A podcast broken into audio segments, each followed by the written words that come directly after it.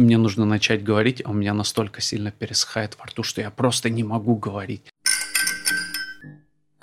А когда происходит что-то эпичное, там мир рушится, я такой, опа, добрый вечер.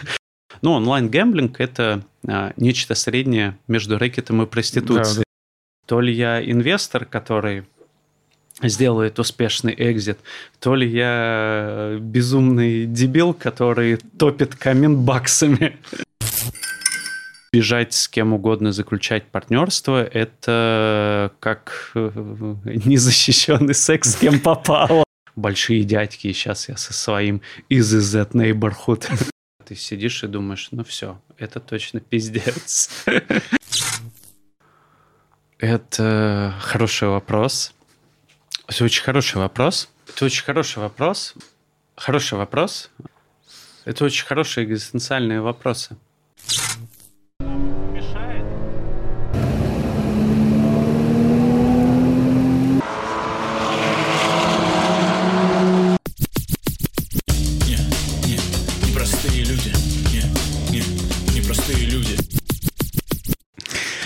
Друзья, привет. Это подкаст «Непростые люди». Меня зовут Александр Яковцев, и сегодня у меня в гостях Рома Бут. Рома, привет. Салют. Это ты не родственник? Я очень люблю на эту тему стебаться. Говорю, там, дядя привет передавал. У всех сразу шок культурный. У меня на эту тему история забавная есть. Ага. Его же задержали в Таиланде, и я спустя очень короткое время как раз в Таиланд летел, и я даю таможенникам паспорт свой, и они очень долго в него смотрели с такими очумевшими глазами. Ну, в итоге что-то посмотрели. Э, никаких вопросов не задавали по этому поводу, пропустили, но я прям видел, как такие глаза округливаются у таможенника. Было забавно. Ну и потом, конечно, вопрос, это такой классика. Я очень долго сначала всем говорил, не-не-не, это типа не родственник, ну, совпадение. А потом меня в какой-то момент это достало, я начал людям с очень серьезным лицом втирать, да, дядя мой и так далее. Люди такие, да ладно. Вот, и причем иногда это, э, как это, флешмоб заходил далеко, то есть я мог людям там какое-то количество минут рассказывать что-нибудь на эту тему. А потом, когда я говорил, что это все шутка, все с таким шоком сидели, типа, блин, ты так убедительно рассказывал. Ну да, еще, знаешь, это такие, наверное, герои, которых лишний раз э, не будешь там переспрашивать, да? Ну, дядя. Ну да, сразу культурный шок, как правило, у людей. Они не ожидают получить такой ответ. Э, я сейчас еще вспомнил про таможню, э, что для нас китайцы на, на все на одно лицо. Мы приехали в Китай компании, и там было две девушки. Одна брюнетка, другая блондинка. И они не похожи. Но китайцы долго-долго вот так вот сидели с паспортом и пытались понять, ну, типа, они кто из них кто? не обманывают ли они, не те ли они другие паспорта дали вместо друг друга, короче. Слушай, я э, прошу всех гостей самим представиться.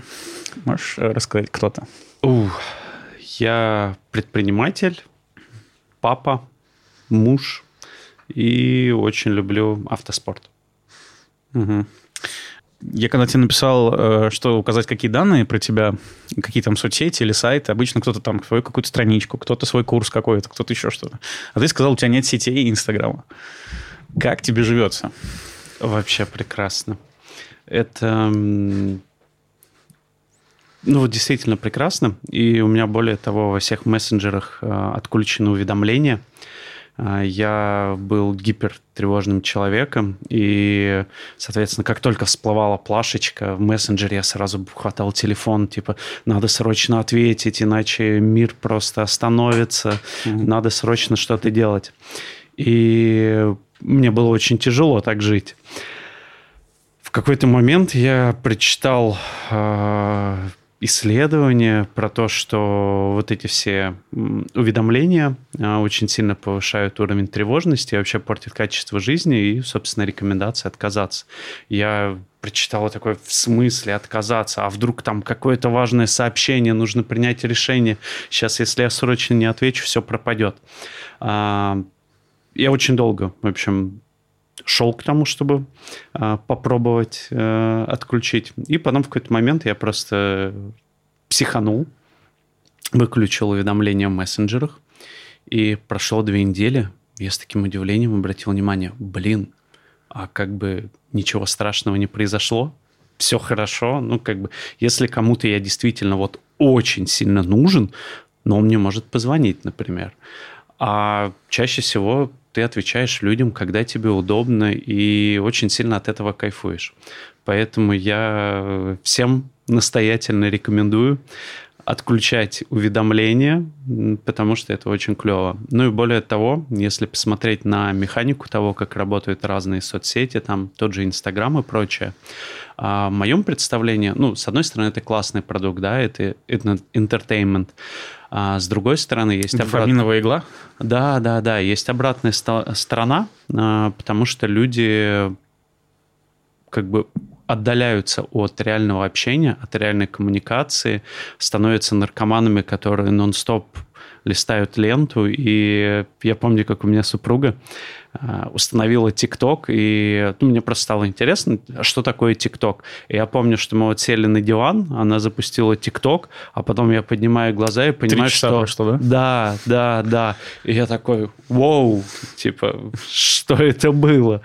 А, ну и, собственно, все соцсети, они применяют плюс-минус одинаковую механику, которая заточена на то, чтобы воровать время.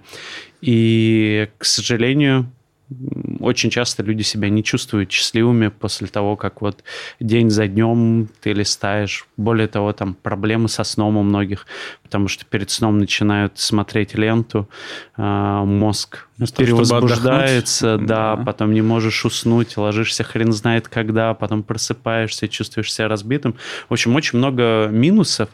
А плюсы, конечно, тоже есть, но я в моем представлении соцсети, наверное, на сегодняшний день это классный инструмент для того, чтобы а, ну, к примеру, заниматься там бизнесом или работой, потому что аудитория огромнейшая, и сколько людей успешно монетизирует себя, там, свои навыки посредством соцсетей. Как бы это впечатляет. То есть были сформированы вообще новые ниши для бизнеса, да, там разные какие-то мини-дизайнерские марки одежды, какие-то локальные. И потом э, Роскомнадзор, так сказать. Ну, помял Это уже отдельная часть истории. Да. Да, но в целом как бы это очень интересное движение как с точки зрения бизнеса, но с точки зрения того, чтобы жить как-то более счастливо и наполненно, ну, мне кажется, нет. Понял про э, время, с собой абсолютно согласен. Я тоже отключил уведомления. И вообще я стал таким сторонником э, ярым э, борьбы за свое личное пространство, время. Потому что если ты о нем не позаботишься, никто, никто не позаботится. другой не позаботится. Иногда на, на меня обижаются мои домашние, что называется, э, потому что типа ты не уделяешь там время, или ты такой эгоист. Но я это воспринимаю как комплимент, потому что, типа, вот эта вот забота о себе, о своем времени, огорожение его, даже для какой-то фигни, которая, может быть, для тебя важна, ну, типа, прям супер важно. Поэтому я до сих пор, когда вижу, что люди, э, у них каждое уведомление приходит, я просто не представляю, как они живут. Вот это вот... Это страшно. Да. А как быть с играми статуса? Потому что еще соцсети – это как бы про демонстрацию, какой я. Слушай, ну, Наверное, людей, которые в современном мире не играют, в принципе, в игры статуса, а, их либо очень мало, и они являются монахами, которые живут в горах, поэтому мы о них мало что знаем. Но в целом все мы так или иначе играем. Но есть очень большое количество атрибутов, которые как бы позволяют потешить самолюбие и показать, что какой я там классный а, и без соцсетей. А, ну, наверное, да. То есть у меня... А, да я, как и все, наверное, мне тоже очень нравится, когда там ты получаешь какое-то одобрение аудитории и прочим. Но, наверное, есть разные способы, как это получать. То есть у меня бывает и какое-нибудь интервью, например, возьмут, и ты потом заходишь на ютубчик такой, а сколько там просмотров, а что пишет? Ну, какие-то такие вещи. Ну, и тоже позволяет э, тешить самолюбие. А, но вообще я стараюсь э, меньше обращать внимание на такие вещи, потому что, опять же, если копнуть психологию, то игры статуса, они не делают нас счастливыми, в долгосрочной перспективе. Да, там в моменте можно как-то типа, вау, какой я крутой и так далее. Но в долгосрок это не те вещи, которые позволяют тебе как-то кайфовать от жизни. И я стараюсь, эм, ну, как-то искать в чем-то другом кайф, который будет не краткосрочным, а штырить долгосроки. Умеешь ты себе отказывать э, в чем-то важном во имя чего-то другого? Ограничивать себя как-то? Это хороший вопрос. И у меня с этим прямо сейчас есть довольно а, большие сложности. А, у меня был довольно продолжительный период а, моей жизни, когда я а, жил в формате, что я очень мало делал для себя и очень много делал для других. И завело это меня не самое лучшее состояние эмоциональное. А, как бы ну, в общем, я оказался в такой ситуации, что мне нужно было и пить антидепрессанты. У меня было постоянное чувство кома в горле, mm. с которым я ну, не понимал вообще, что делать. При этом это очень мешало жить. А, постоянно дергался глаз и прочие другие приколы. И в тот момент я как-то подумал, что походу что-то не так в моей жизни.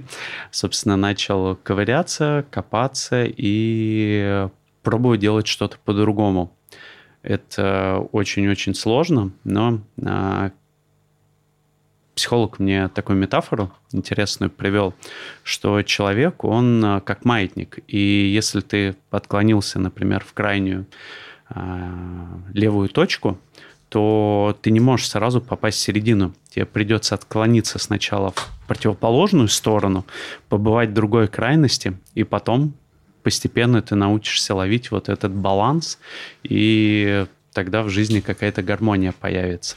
И я сейчас, наверное, нахожусь скорее в другой ситуации, когда мне бывает очень сложно себя ограничить в моменте, даже когда я понимаю, что это для меня довольно важно. И, ну, как бы потихонечку с этим работаю, но и есть проколы. Слушай, сразу вопрос. А, то есть нормально получается, если у тебя какая-то крайность, уходить в другую крайность? чтобы выправить ту крайность. Это про это? Да, мне кажется, это нормально, потому что жизнь, она не как бы линейна, и, собственно говоря, мы можем быть очень и очень разными. Мы можем быть добрыми, мы можем быть злыми, агрессивными, и все это а, есть нас, соответственно, закрывать какие-то части и пытаться от них э, как-то избавиться, замуровать их. Ну, все это, мне кажется, приводит к не самым хорошим последствиям, поэтому нужно учиться совладать со всеми теми состояниями, в которых ты бываешь. Более того, каждое состояние, оно же с точки зрения эволюции для чего-то нам было нужно. И, собственно, нужно просто учиться правильно использовать то состояние или просто принимать его, что да, в данный момент там у меня плохое настроение, мне грустно, но как бы так бывает, и это нормально, это наша жизнь. Угу. А, просто а, у меня получается часто из какой-то крайности, я такой человек, я люблю крайности, вот, как-то они у меня получаются сами собой, э, то я там тусуюсь много, то потом я начинаю в спорт уходить, прям радикально, не знаю, вот сейчас я хочу переплыть Босфор, там что-нибудь такое вот прям, знаешь, мощное. И э, мне все окружение говорит, что, Саша, ты из одной крайности впадаешь ну, в другую крайность. Просто сейчас твоя речь звучит немножко оптим... А, обнадеживающе в том плане, что это значит ок, потому что ты таким способом ищешь как раз вот эту вот середину, уходя на другую сторону, пускай. Слушай, ну я более того а, считаю, что все мы абсолютно разные, и вполне вероятно, что, может, ты такой человек, который, в принципе, ну, просто не можешь жить в какой-то стабильности и рутине, это не твое, и тебе нужно постоянно какие-то такие очень мощные выбросы э, гормонов, и, собственно, ты их получаешь именно в этих крайностях. И, ну, как бы вполне возможно, что это именно и есть ты, и тебе так окей. То, что другие люди на это смотрят и думают, блин, это странно, ну, как бы просто они другие. И поэтому им сложно понять тебя. А, поэтому, ну, я, наверное, сейчас больше пытаюсь концентрироваться на том, чтобы разобраться в самом себе и а, принимать себя, как бы свои какие-то странности, да, которые, ну, что такое вообще странности? Это некий ярлык, который социум да, изобрел. Но далеко не всегда ярлыки, которые вешает социум, они, ну, собственно говоря, скажем так, корректны. То есть они могут описывать какое-то большинство людей, но это не значит, что они описывают 100% популяции. Более того, вещей а, каких-то, которые описывают 100% популяции, ну, их, в принципе, наверное, скорее а, не существует. Поэтому мне кажется, что если тебе комфортно, гармонично вот в этих постоянных каких-то челленджах, то это круто. И как бы, да, я на самом деле очень тоже люблю крайности, когда что-то более-менее спокойно, стабильно. Это вот а, не моя среда. Я в ней начинаю м, прям как-то грустить. Вот. А когда происходит что-то эпичное, там мир рушится, я такой, опа, добрый вечер, мой выход. Класс. У меня вот то же самая история. Я иногда шучу, что я стреляю себе в ногу, когда мне очень скучно, я придумываю себе какую-то проблему. Поэтому, когда начинаются всякие э, пандемии, э, там, какие-то действия, операции, военные, не военные, я такой, о, ну, нормально, все, ну, типа, давайте, что там, кризисы? Заходи, как ты говоришь. Ну, вот у меня очень похожая дорога. Я а, когда вспоминаю свой карьерный путь, то как бы это странно а, не звучало, я постоянно, я причем это не понимал, как так происходит, оно просто происходило, и я а, постоянно оказывался в ситуациях, где я выступал в роли антикризисного менеджмента. То есть меня звали заниматься какими-нибудь проектами, когда вот жопа просто, все разваливается, и нужно с этим что-то сделать. я такой, о, это интересно, сейчас будем разбираться. Вот, соответственно, проходит первая стадия, ты со всем этим разбираешься, и потом, когда все это превращается в какие-то рутинные процессы, ну, ты понимаешь, блин, как это все задолбало вообще. А, поэтому, ну, я вот от этого кайфую, я уверен, что таких людей, их на самом деле довольно много. А когда там каждый день что-то нужно делать, вот эта стабильность, тогда просто, боже упаси. Э, это как, знаешь, терминология Бабаева все, там, ченджеры и раннеры, да, вот, типа, Слышал. те, кто запускают что-то, и те, кто продолжают. Я вот тоже, наверное, ченджер, точнее, 100%. И у меня вот проблема как раз с раннерством. Мы даже с тобой списывались на эту тему, да, вот, э, то, что у меня какой-то запрос как будто бы есть, э, выровнять дисциплину вот эту свою. То есть стать дисциплинированнее, потому что я, я раньше, знаешь, думал, что я в 25 буду день рождения на яхте спраздновать свое. Сейчас мне уже 35, и я такой, так, стоп, что-то само собой не работает. Возможно, нужно какие-то усилия сделать, там, с собой как-то поговорить, поработать. И один из ответов был у меня про дисциплину, что, типа, надо быть дисциплинированнее. А, и как раз ты мне написал такую вещь, что э, ты тоже с этим как-то играл в эти игры, э, с дисциплиной. Вот хочу тебя спросить.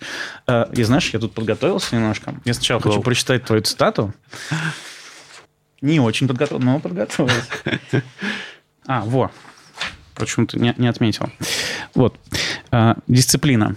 Можно быть сколько угодно талантливым, но при отсутствии дисциплины ничего толкового не выйдет. Я отлично помню, как каждый раз э, не хочется делать какие-то рутинные вещи. Какой огромный соблазн отложить это все на потом, но это путь в никуда. По опыту, по опыту общения с состоявшимися предпринимателями и трекерами все выделяют железную дисциплину как один из важнейших факторов, влияющих на успех. Вот. Э, собственно, я с этим как бы с такой же примерно мыслью и, и э, думаю, мне нужна дисциплина. Но при этом как-то вот мы в чатике поговорили, и ты сказал, что типа по-другому можно построить. То есть, несмотря на то, что у тебя вот этого не хватает дисциплины, что-то вот переделать. Вот расскажи, как, как, как у тебя это получается? Получилось ли у тебя привлечь эту дисциплину? Или ты как-то задизайнил решение по-другому? Все очень хороший вопрос. А, я уже на самом деле очень смутно помню, давно, а, собственно, я писал эту статью, да, по эмоциям. А, и я понимаю, что сейчас я пришел к тому, что эту идею можно несколько расширить, ну или не воспринимать настолько буквально. А, безусловно, дисциплина – это очень важная составляющая если ты занимаешься, например, предпринимательством, да и в каких-то других аспектах жизни. А, в чем я просто понял для себя фишку?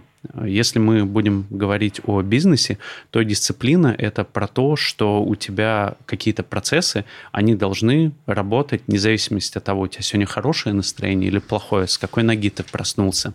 Соответственно, если я сам не могу обеспечить выполнение процессов в силу каких-то своих, например, причин, но они должны работать, иначе бизнес не будет работать. Нужно, собственно говоря, как-то хакнуть эту систему. И хак заключается в том, что тебе обязательно нужен напарник, который будет, э, собственно говоря, операционщиком до мозга костей. А, все мы разные, и я знаю много людей, которые кайфуют от рутины. То есть им для них огромный стресс и шок, когда все начинает меняться. Они себя чувствуют крайне некомфортно, им очень тяжело в этих ситуациях. Для меня это, наоборот, комфортно, кайф. То есть мне, наоборот, интересно разбираться в чем-то новом и дизайнить какие-то новые системы. Ну а дальше последующий процесс, то есть итерация, да, это тоже интересно посмотреть. Но когда ты понимаешь, что да, окей, там несколько итераций мы нашли какую-то рабочую схему, а, я к этому теряю интерес. И если я это не делегирую какому-то другому человеку, который будет, собственно говоря, отслеживать, чтобы оно системно, Докатилось. дисциплинированно функционировало, то все как бы ничего не работает. И поэтому, да, дисциплина действительно очень важна, но ее можно хакать. То есть она должна быть в системе, но не обязательно за, за твои ресурсы. Именно так. Слушай, а тогда вот еще, может быть, глупый вопрос, но э, дай совет, как предприниматель, да? Что, э, что лучше, эту штуку как бы покупать за деньги в виде зарплаты и наемного сотрудника, или э, смотреть в сторону какого-то партнерства, усиления вот этой роли?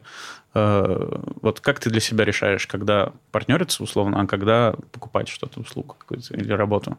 Это очень классный вопрос. А, я не умею нанимать э, топ-менеджеров.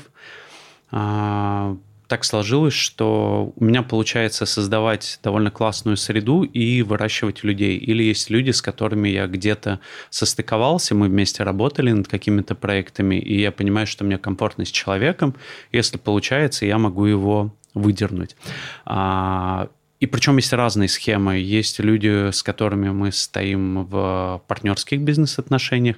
Есть люди, которые работают именно как э, наемные сотрудники на зарплату, но они невероятно талантливы. Тут на самом деле оба варианта вполне себе возможны. В первую очередь нужно смотреть на самого человека. Люди есть очень разные. Есть люди, которые, ну, скажем так, э, у них свои представления о прекрасном, и они не стремятся к какому-то лишнему риску, а они хотят выполнять какой-то понятный прозрачный пласт работ, и им комфортно. А есть люди, которые, наоборот, а, им нужно постоянно брать больше, планку выше, брать на себя какой-то дополнительный риск.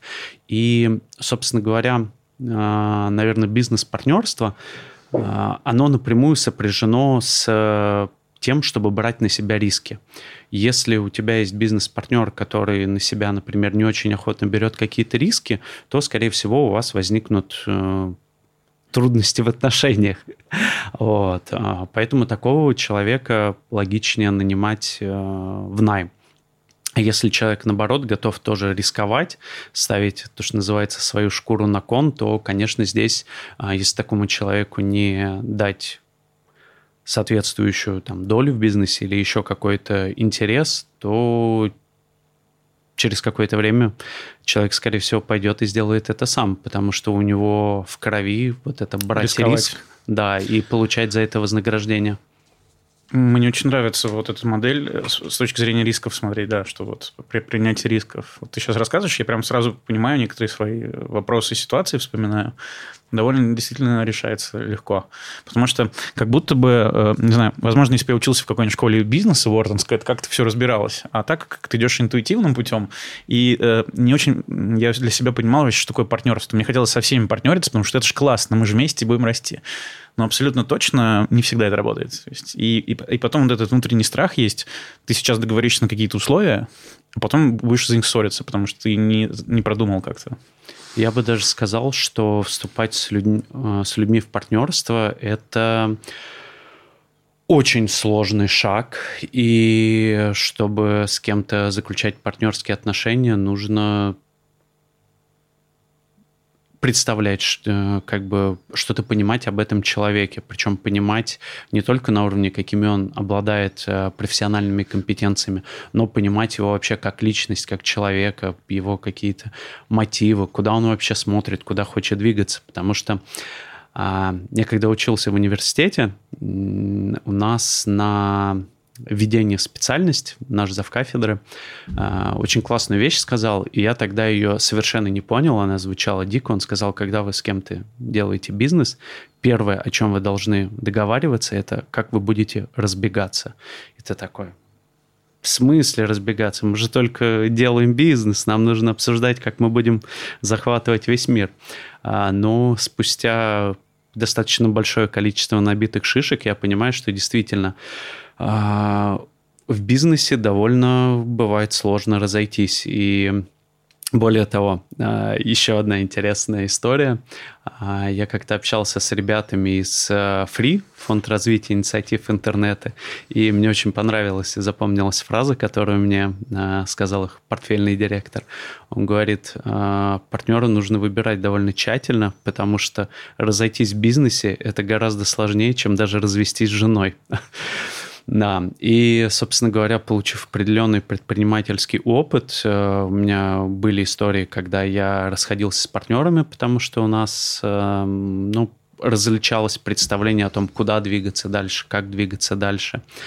Собственно говоря, это каждый раз был очень большой стресс, это было довольно сложно, и на кону ну, было вплоть до того, что все могло просто развалиться. А, поэтому бежать с кем угодно, заключать партнерство, это как э, незащищенный секс с кем попало. Классная аналогия. Э, даже, знаешь, э, мнение такое, что, типа, если ты можешь избежать партнерства, лучше избежать. Вот. Хотя мне оно, может быть, не очень нравится, потому что я сейчас для себя лично пришел к тому, что я понял, что мне нужны люди. То есть раньше я, знаешь, думал, что я самый умный, я сейчас все быстро сделаю. А потом, изучая себя и понимаю, что у меня есть куча каких-то недостатков, но есть мои супер достоинства. И как будто бы вот с людьми ты можешь по-настоящему реализоваться. А, это правда. На самом деле, ну, есть же поговорка «один в поле не воин». А, если, ну, если посмотреть вообще глобально какие-то истории суперуспеха, то э, крайне редко бывает так, что там один человек, который стоит у руля. Такие истории, безусловно, тоже есть. А, но в большинстве своем а, есть какие-то команды, которые собираются, но эти команды а, чаще всего не случайным образом собираются. Это люди, которые уже что-то совместно делали, пробовали, и они понимают, что им вместе комфортно. Ну и, собственно говоря, они уже и дальше куда-то идут и двигаются. А если ты заключаешь партнерство с малознакомым человеком, то потом очень большая разница может э, выясниться элементарно даже представим, что вы заключили партнерство, у вас все летит, как бы все прикольно, а потом вдруг, ну вот там, не знаю, заработали денег, каждый купил по красивой машине, и человек говорит, ну все, как бы я свою мечту осуществил, вот мне как бы ок, я больше дальше ничего делать не хочу. А ты такой, блин, ну мне же нужна яхта. И оп, противоречие, причем довольно серьезное, которое, мягко говоря, не просто а, разрешить. То есть, конечно же, есть инструменты, которые позволяют а, выходить из таких ситуаций. То есть, а, корпоративные юристы, которые стоят очень и очень дорого, они же стоят, потому что они как раз грамотные корпоративные юристы, они умеют они понимают, какие, собственно говоря, бывают кейсы и стараются по возможности э, реализовать договоренности между владельцами таким образом, чтобы можно было разойтись, при этом все не развалилось. Но расходиться это всегда очень болезненно. А, возвращаясь к твоей строчке, когда ты написал бросить ездить на Уилле, то есть на дорогих тачках, да, и начать ездить дошики, в значении, что ты э, работал в компании на, как я понимаю, какой-то хорошей должности, и в какой-то момент это просто супер история, которую ты писал. Можешь вот рассказать, во-первых, как ты бросил э, какое-то дело, там, где ты получал кучу денег и мог себе позволить что-то, и пошел в свой стартап вообще? Потому что это очень вдохновляюще мне. Да, ну, на самом деле, а, честно скажу, да, то есть, а, ну, как и все мы, там, а, конечно, фраза «бросить Вилли и перейти на дошек», она такая больше ради красного словца, как бы не все так было плохо, потому что, к счастью, ну, там какое-то небольшое количество накоплений у меня было, поэтому все, конечно, было не настолько плохо, но а, во многих местах, во многих аспектах жизни, конечно, пришлось подужаться. И в некоторые моменты было очень и очень тяжело. Мы же все а, привыкаем к чему-то, привыкаем очень быстро. А особенно быстро мы привыкаем тратить деньги. Хорошему, говорится. Да, да, да, да, да. Ну, как бы откатиться назад а, если мыслить рационально, то ничего ужасного в этом не происходит. Ну, там, условно говоря, ездил ты э, на там, Мерседесе красивом, а потом пересаживаешься на машину попроще, которая тебя везет из точки А в точку Б, сказать, что все, типа, конец жизни, ну, конечно же, нет, это абсурдно. А, но, тем не менее, а, нашей психике очень трудно сделать вот такой шаг назад, потому что это, ну, даже воспринимается как какое-то поражение, типа, я там что-то не смог и прочее. И в моем случае, а, как бы это странно не звучало, но вообще героизма а, довольно мало было. Я сидел, ну, наверное, год вот на, в ситуации, когда а, я занимался проектом, который, ну, отчасти перешел в такую стадию... Рутины? Ну, да, то есть не могу сказать, что прям полностью рутины, но, тем не менее, рутины хватало. То есть он меня не драйвил так, как прежде, но а, я там себя довольно удачно продал. А, как, собственно говоря, было? А, меня позвали в компанию, у которой было все плохо, она несла убытки, люди не понимали, что с этим делать, ну и предложили мне, сможешь разобраться? Я говорю, да, вообще, типа, мне интересно, я смогу разобраться, а, но я хочу получать процент от PNL. Ну, как бы когда ты несешь убытки, ну, типа, а чё бы и нет. А, ну, собственно говоря, у меня был небольшой фикс, процент от PNL, а, интересная задача, а, которая мне была мне было понятно, как ее решать. Собственно говоря, там спустя какое-то время получилось э, все выправить. Компания начала зарабатывать деньги. Э, я отстроил операционные процессы и как бы занимался только какими-то, ну, действительно важными вопросами а, проектирования, да, там, куда двигаться. Можно сказать, что за компания или чем занимается? А, это был онлайн-покер-рум. Угу. А, и, собственно говоря, предоставлял людям возможность поиграть а, в онлайн-покер. А, и дальше несколько лет все было довольно спокойно, понятно, предсказуемо. То есть там где-то нужно было что-то подкручивать, но в целом все было окей. Но получилась очень интересная история. А, у нас был контракт с партнерами из Израиля, и контракт был пятилетний. Они нам предоставляли полностью а, весь софт для того, чтобы а, заниматься то есть сама вот эта платформа, на которой происходит деятельность. Да, да, да. То есть мы, эта модель называется white label, когда ты, по сути, занимаешься маркетингом, клиентским сервисом, а, но в айтишку тебе не нужно угу. вкладываться.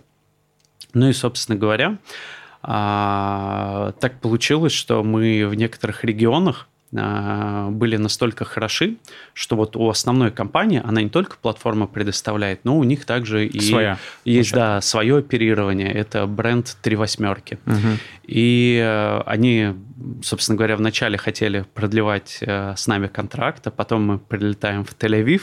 Они говорят, вы знаете, мы тут числа посмотрели и обратили внимание, что вы у нас в некоторых интересных нам регионах отжали доли рынка так, что, ну, как бы это вообще атас.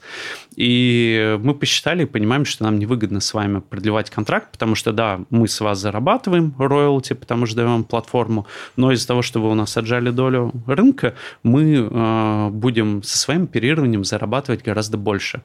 И, собственно говоря, они нас, ну, в прямом этом смысле, ну, я бы сказал, даже кидают, потому что вначале мы говорили о том, что будем продлевать контракт на несколько лет и дальше смотреть, а тут, то есть мы летели а, подписывать продление mm-hmm. контракта, а получили как бы вам на выход. И мы, конечно, в таком культурном шоке находимся. Как тебе, кстати, вот такие истории, они тебя злят, заряжают, что сейчас мы надерем им задницу, или как ты переносишь вот такие? А, ну, я как и в начале, как и все люди в начале такой, нихуя себе! Вот. Ну, конечно, это выбивает почву из-под ног, но как раз-таки я умею очень быстро собраться в таких э, ситуациях и подумать, так, что с этим будем делать? Ну и, собственно говоря, мы начали очень быстро думать, что с этим можно делать. Нашли вариант, что мы можем перейти на другую платформу. У нас было очень ограничено все по времени. Каждый раз переход с одной платформы на другую – это колоссальная боль, это потеря денег. И, собственно говоря, отличная возможность, чтобы продать себя в два раза дороже. Mm-hmm. Вот. Ну, собственно, мы пришли к акционерам э, команды топ-менеджмента и говорим, слушайте, ну, вот так и так, а, мы, собственно говоря, готовы переехать на новую платформу, все восстановить и так далее, но давайте договариваться о новых условиях, потому что, ну, скажем так, а, очевидно, что в ближайшее время все будет очень не очень. А, ну, собственно говоря, мы договорились, подписали план на следующий год, и мы этот план успешно реализовали, все прикольно, но у нас там возникли определенные нюансы с тем, что мы зарабатывали деньги, но эти деньги а, не могли получить, потому что ну, онлайн-гэмблинг – это а, нечто среднее между рэкетом и проституцией. Да, это клевая фраза. Да, мне она очень нравится. А, и, собственно говоря, поэтому очень часто банки неохотно обслуживает компании, которые занимаются онлайн-гэмблингом. Даже если у тебя есть лицензии и прочее, это все равно отдельный вид головной боли, и банковские тарифы там, ну, в несколько раз выше, mm. чем для за традиционного бизнеса. Да, это доплата за риск. А, ну и, собственно говоря, а, была абсурдная ситуация, когда нам партнеры говорят, ребят, там, заберите ваш миллион долларов. Мы такие, пусть он полежит у вас, мы его пока забрать не можем. Ну, просто не могли юридически принять деньги, поэтому, естественно, мы не могли получать свои бонусы, которые нам были положены. И потом э, история закончилась тем, что какой-то момент акционер сказал, вы знаете, что-то у вас тут такие бонусы получились, что я не готов вам столько выплатить. И, собственно говоря, вот для меня это стало финальной каплей, когда я понял, что, ну, с таким человеком я не хочу дальше э, ничего делать, э, ну, потому что у нас, очевидно, разное представление об устройстве мира. Вот, я понял, что нужно уходить. И, собственно говоря, вот до этого момента я находился в ситуации, когда у меня э, был свой небольшой проектик, которым мне было дико интересно заниматься, но это не было именно полноценным бизнесом. И, ну, естественно, туда нужно было только докидывать деньги, а, то есть он ничего не давал. А, а здесь ты находишься в ситуации, когда, ну, действительно неплохо зарабатываешь, это позволяет тебе вести довольно комфортный образ жизни. Но не рок-н-ролл, неинтересно. Ну, ну так. Скажем так, местами было очень много рок-н-ролла, uh-huh. местами нет. То есть э, чередовалось. Uh-huh. То есть, когда тебе нужно решить ну, задачу там, перевести крупный проект с одной платформы, мигрировать на другую, не потерять при этом клиентскую базу, и все это нужно сделать там меньше, чем за полгода, тут рок-н-ролла хоть отбавляй. То есть это действительно интересная такая заряжающая задача. А потом, когда ты переехал, все выстроил, у тебя что-то начало получаться, ну, действительно, там начинается начинаешь скучать. Вот, поэтому а, какого-то здесь э, какой-то истории про то, что я собрал волю в кулак, понял, что все, я буду заниматься своим и так далее, а, нет. У меня э, смелости, честно, ну, не хватило, чтобы а, самостоятельно совершить этот прыжок веры. Я получил как бы такой пендель под жопу, и он для меня стал, собственно говоря, вот этой отправной точкой, что нужно переключаться и делать. То есть... Э, а этот проект, это вот как раз Quintessence? Да, да, угу. да. Это тоже интересная вещь. То есть я начал ей заниматься... А можешь в двух словах рассказать, про что это? А, это IT-продукт, э, который позволяет эм, операторам взаимодействовать с аффилейтами. А, кто такие операторы? Это те, кто, ну, например, букмекерская контора, это оператор. Угу. Кто такие аффилейты? Это люди, которые умеют откуда-то брать трафик. трафик. То есть у них или есть какой-то свой сайт, или они умеют э, покупать контекстную рекламу или откуда-то... Они же арбитражники. Они же арбитражники, да. Это разновидность аффилейтов. Угу. Собственно говоря, для того, чтобы им взаимодействовать друг с другом, им нужен некий софт, который будет а, показывать статистику, выдавать реферальные ссылки, креативы и так далее. Вот этот софт, это называется ПО для запуска партнерской программы. Mm. Собственно говоря, Queens это и есть тот самый софт, а, который заточен под а, индустрию онлайн-игорного бизнеса. И это забавно, как я начал им заниматься. В общем, я, когда работал на стороне операторов, я постоянно страдал от того, что мне приходилось использовать одно из широко известных решений, потому что оно ну, было довольно ограничено функционально, много нюансов. Потому Очень... что, я понимаю, рынок небольшой, да, и поэтому, ну, в смысле, мало такого софта было физически. А, софта, который именно заточен под индустрию, да, на тот момент, наверное, было два крупных а, мейджор-поставщика, но это были такие компании по 15 лет на рынке, и практически везде они, все их использовали. Но при этом не очень с продуктовой точки зрения эти решения были. А у меня была небольшая команда своих разработчиков, а, и я говорю, ребят, а мы можем вот такую штуку запилить? Ну, такие, да, вообще не вопрос. А небольшая это сколько? Три человека на тот угу. момент, то есть реально небольшая. А, ну и, собственно говоря, я такой, прикольно, я пришел к владельцам говорю, вот так и так, у нас есть этот софт, мы за него платим столько-то, давайте я своими силами, свои деньги напишу решение, за столько же мы его поставим, но я за счет этого смогу компании принести больше денег. Мне сказали, развлекайся. Вот. То есть ты продал, еще не создав? Да. Ну, это вау. Ну, как, как все завещают, должен продавать вчера уже, а потом... Ну, отчасти да, но ну да, на самом деле получается так, если по... никогда не задумывался об этом, если честно. Но тут, конечно, нужно сделать скидку на то, что это была такая довольно легкая продажа, потому что э, я уже на тот момент определенное время в компании проработал, себя зарекомендовал, поэтому договориться было несложно. Ну и, собственно говоря, начал я эту историю пилить. Параллельно вышел сериал Кремниевая долина, и я такой, о, блин. Мотивировало. Да, сейчас я запилю вообще, весь мир захватим, там все эти венчур, миллиарды. А, и эм, меня эта история очень сильно засосала. Я, собственно говоря, активно занимался развитием этого продукта, то есть участвовал полностью вот именно формирование того, как он должен выглядеть, как должен работать, продумывал интерфейсы, ну, то есть прям жил этим.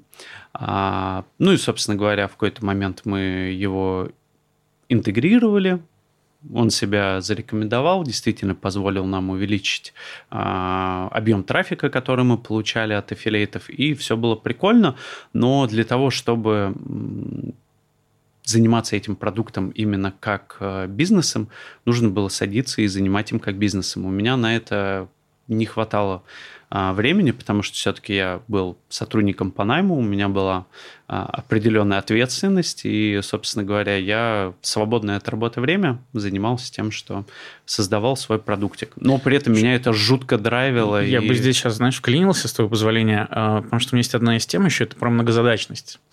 Вот ты как раз там тоже написал, что ты игрался когда с многозадачностью и понял, что это плохо. 100%. Э, сейчас у тебя как? Э, также мнение осталось, э, что, ну, просто, наверное, сейчас я попробую подвести вопрос. Когда ты вот ченджер, тебе нравится делать кучу разных вещей, кажется, что хочется много чего делать. Потому что ты вроде чуть-чуть поделал, там дальше поехал, ты пошел там чуть поделал, поехала. Но с точки зрения многозадачности, это все равно такая ну, многозадачность, то есть лучше фокус. Вот э, как ты для себя это определяешь и с этим работаешь? То есть ты позволяешь себе какую-то многозадачность или там бьешь себя по рукам, говоришь, нет, стоп, я буду фокусироваться? А, хороший вопрос. А, я понимаю и я наблюдал на самом себе, что моя работа более продуктивная, когда я концентрируюсь на какой-то задаче, довожу ее до определенного этапа, потом перехожу на решение другой задачи. А, но я э, не всегда бываю э, хорошим примером, потому что делаю я часто с точностью да наоборот. А, так сложилось, что у меня одновременно а, бывает несколько проектов, я могу участвовать там в нескольких бизнес-проектах, и поэтому хочешь не хочешь, а, приходится переключать фокус внимания. А, поэтому я не могу полностью уйти от а, параллельного решения ряда вопросов, но я для себя пытаюсь выделить какие-то тайм-слоты, что вот я сейчас целенаправленно занимаюсь вот этой задачей, а, или, например, в эти дни я занимаюсь этим, а в эти дни я могу заняться какой-то другой задачей.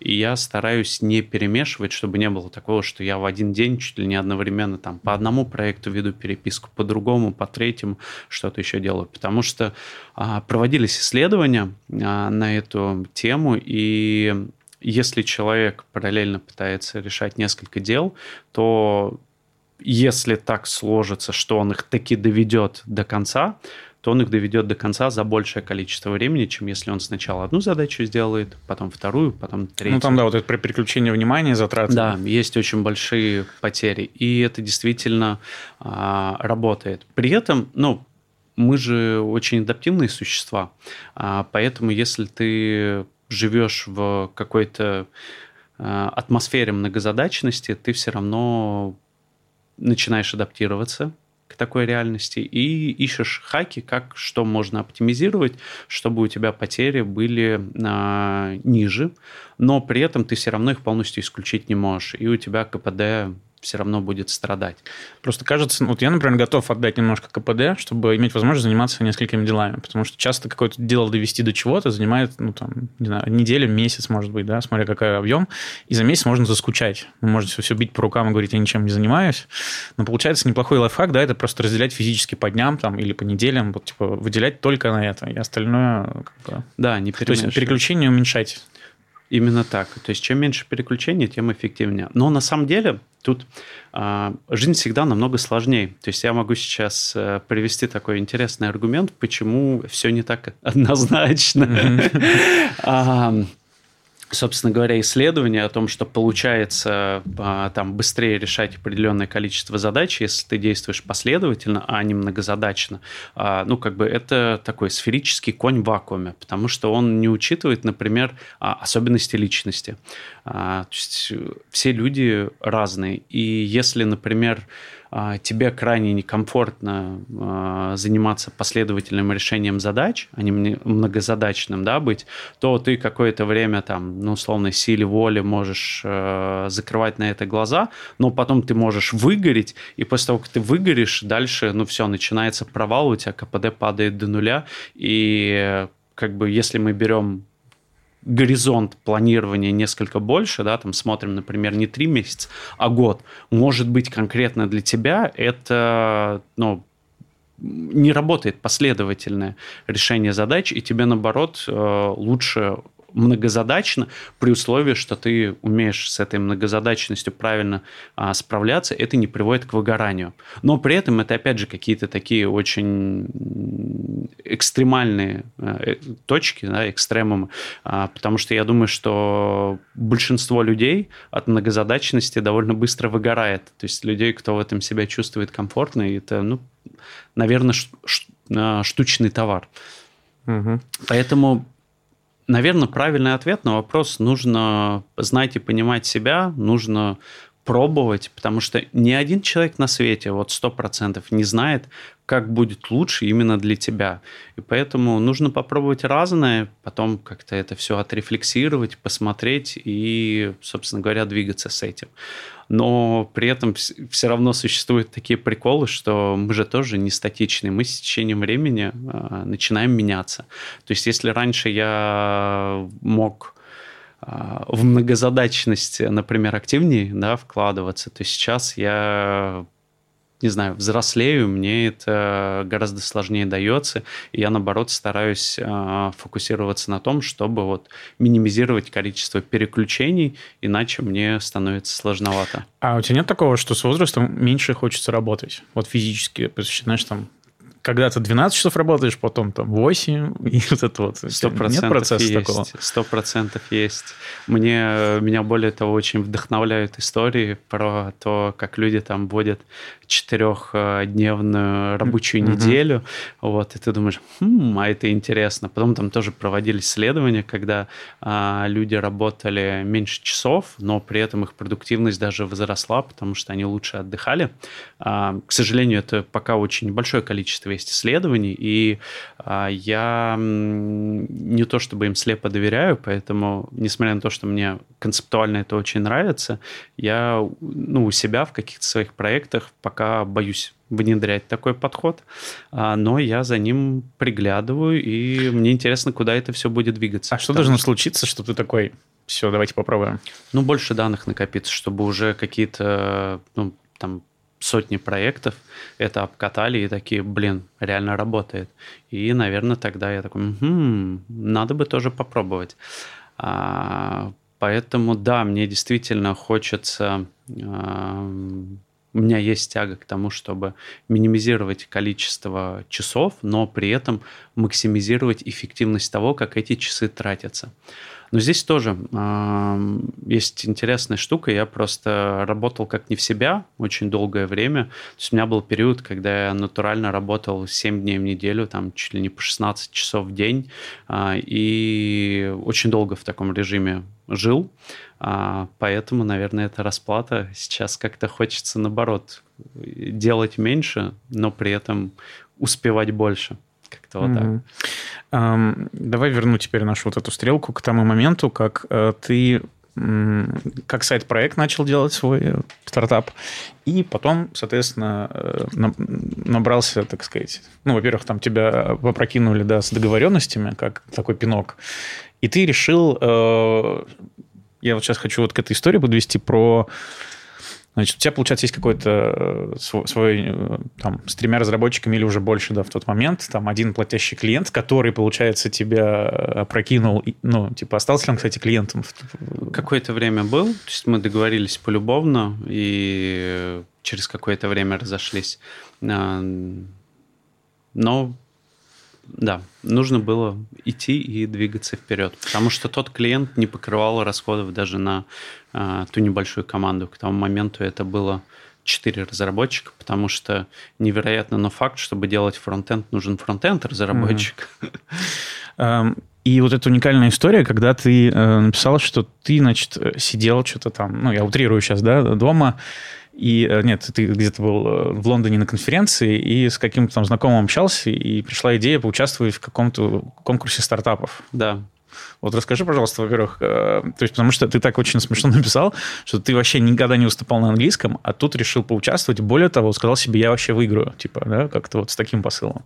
Ну, это как очень часто нам бывает э, страшно что-либо сделать и так далее, но стоит выпить 4 пинты пива, как ты становишься гораздо более смелым. Вот. Ну, как бы я, как и все люди, у меня есть какие-то там определенные зашоренности, мне бывает очень сложно что-то делать, я там комплексую к примеру, от своего английского, да, там, а тут большие дядьки, и сейчас я со своим is is that neighborhood.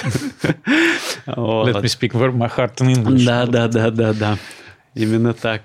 Вот. Ну и, собственно говоря, я поэтому думаю, да ну, ну что я... Ну, как-то у меня не было, что ли, даже веры в себя. Ну, потому что у меня никогда такого опыта не было. И мне откровенно было очень стрёмно. Ну и мы сидели, пили пиво э, с моим хорошим другом. Он такой, да что ты паришься? Возьми, отправь, ну что с тебя убудет?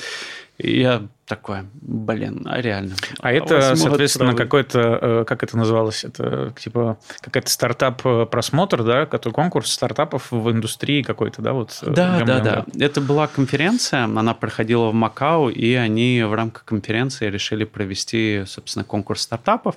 Они принимали заявки, потом отбирали несколько проектов, которые э, им покажутся наиболее интересными и вот эти проекты они приглашали а, в Макао, чтобы запичить на сцене, презентовать свой проект, и потом а, аудитория голосовала, определяла, какой проект больше всего понравился. А, ну и, собственно говоря, там вообще так все это интересно получалось. А, ну, я отправил заявку, у меня такой сразу мандраж, типа, а что же будет? Что было такое будет? самозванство, комплекс, что типа, да я вообще ничего не умею, куда я лезу? Или было другое настроение? Ну, безусловно, такое отчасти присутствовало, но я а, стараюсь с этим а, бороться, хотя бывает сложно. Но комплекс самозванца – это мое. Я всегда как-то считал, что да ладно, ну что я такого умею и прочее. И, а, да, это интересная тема. Я помню, как мне даже один раз э, знакомая сказала, с которой мы работали, э, она говорит, блин, почему ты постоянно в себе сомневаешься, ты же такой охрененный. А я такой, что, правда? Охрененный? То есть, ну, ты видишь какие-то там числа, по которым, ну, видно, что ты действительно что-то понимаешь. Но вот мозг, он настолько бывает забагованный, что он даже когда видит прямое доказательство, да, а, он все равно такой, да не-не, это что-то не то. Повезло, да, вот, ну, находит какие-то уловки, чтобы тебе доказать. Но с этим нужно работать. Это, да, есть у меня такая черта, но тут мне кажется, сейчас этого стало на порядок меньше. Хотя бывает тоже в каких-то вопросах я себя ну, действительно чувствую крайне некомфортно, и э, с этим постоянно приходится сталкиваться и работать. Вот. А, да, я хотел рассказать еще прикол с этой историей. Ну, и я после того, как отправил, я теперь ожидаю, ну, что же будет, там получится, не получится. Вот, и тут я просыпаюсь с утра, приходит письмо, типа, спасибо за вашу заявку, ну, типа, вы не прошли. Я такой, блин, ну, ладно, ну, типа, ну, я попробовал. Типа. Вот, я уже все это расстроился, прожил, а потом проходит, я не помню уже какое-то время приходит письмо типа, ой, извините, мы не вам ошиблись. Да, мы случайно вас включили в список рассылки, а типа вы прошли. Я такой, Ничего себе, Прикольно. качели вот эти получились. Да, такие прям эмоциональные качели. Я такой, вау. Это было очень необычно. То есть, да, вот. Ну и, собственно говоря, потом была такая подготовка, причем основательная, потому что когда ну, они обрадовались, что я прошелся, я такой, не, ну теперь надо ехать и забирать победу, и я очень ответственно подошел к подготовке. А, я кинул знакомым клич, то есть если кто-то, кто, собственно говоря, а, тренирует выступления на сцене, мне э, порекомендовали Дашу. А, Даша вообще как бы космос, и это было очень забавно. Там, по-моему, три дня до вылета оставалось. Я отправляю там свою презентацию, э, рассказываю, что к чему такая смотрит, говорит, ну, слушай, все прикольно, но надо все переделывать. Я такой, Окей. А, тут я хочу тебя спросить. Э, и обязательно, кстати, ссылку размещу в описании, э, потому что ты там прям очень эмоционально написал спасибо, на самом деле, вот за такой опыт, потому что часто бывает, э, да, что ты тут делаешь в своей жизни, и все, это остается у тебя, там, ну, может, друзьям рассказываешь. А мне кажется, классный опыт делиться еще с миром этим, потому что кого-то это может вдохновлять, что, оказывается, так тоже можно. Вот, а спрошу тебя вот такое про презентацию. Э, давай так, какой-нибудь топ-3 совета или просто что хочешь, ну вот что такое клевая презентация? Что такого клевого ты узнал? Очень важно задать э, перед тем, как начинаешь делать презентацию, вопрос, а, а что я хочу получить на выходе? Очень часто бывает, что люди делают презентацию ради презентации, но на самом деле у них нет четкого ответа, а что я хочу. То есть можно поехать на презентацию и там просто о себе заявить. Можно, например, я хочу поднять денег, или я хочу найти себе каких-то клиентов новых. И это три совершенно разные цели, и когда ты понимаешь вообще, что ты собираешься делать, ты, исходя из этого, будешь выстраивать структуру презентации определенным образом. Вот, собственно, моя ошибка была в том, что я недостаточно четко сформулировал, что я вообще делаю, поэтому у меня а, в первой версии презентации был такой борщ, где все перемешано, намешано, и нет какой-то четкой структуры. Соответственно, дальше, когда ты уже понимаешь, что конкретно ты какой результат хочешь получить, чего добиться, а, ты задаешь себе вопрос, а что мне нужно, собственно говоря, дать людям, чтобы, к примеру, продать им это. И дальше тебе нужно проанализировать, а, по каким критериям люди определяют, да, что для них важно. То есть, если это стартап на ранней стадии, то там будут вкладываться в команду, и тебе нужно объяснить, почему именно эта команда людей сможет собрать продукт. А если ты поднимаешь раунд А, то там уже столько людей в компании, что в целом, ну, как бы гораздо важнее показать traction, сказать, смотрите, Продажи прошлый раунд появились. да, подняли, и Мгм. как мы круто растем и можем расти еще больше. И, соответственно, в зависимости от того, что происходит, очень по-разному будешь строить презентацию. И очень важная штука – это не нужно давать много информации. Очень часто люди делают перегруженные презентации, и это жутко утомляет людей. Я сторонник вообще такого чуть ли не полного минимализма, когда у тебя буквально чуть ли не пара слов на слайде, и дальше ты говоришь. А, потому что, ну, обратите внимание, когда там 10 пунктов, да еще мелким шрифтом, как правило, если приглядеться, можно увидеть, что люди начинают зевать. Ну, невозможно это То смотреть. есть лучше не досказать, да, чем пере. Да, и визуально перегружать слишком много. Очень часто, в чем еще нюанс? Когда ты выступаешь, да, с питчем, у тебя очень ограниченное количество времени.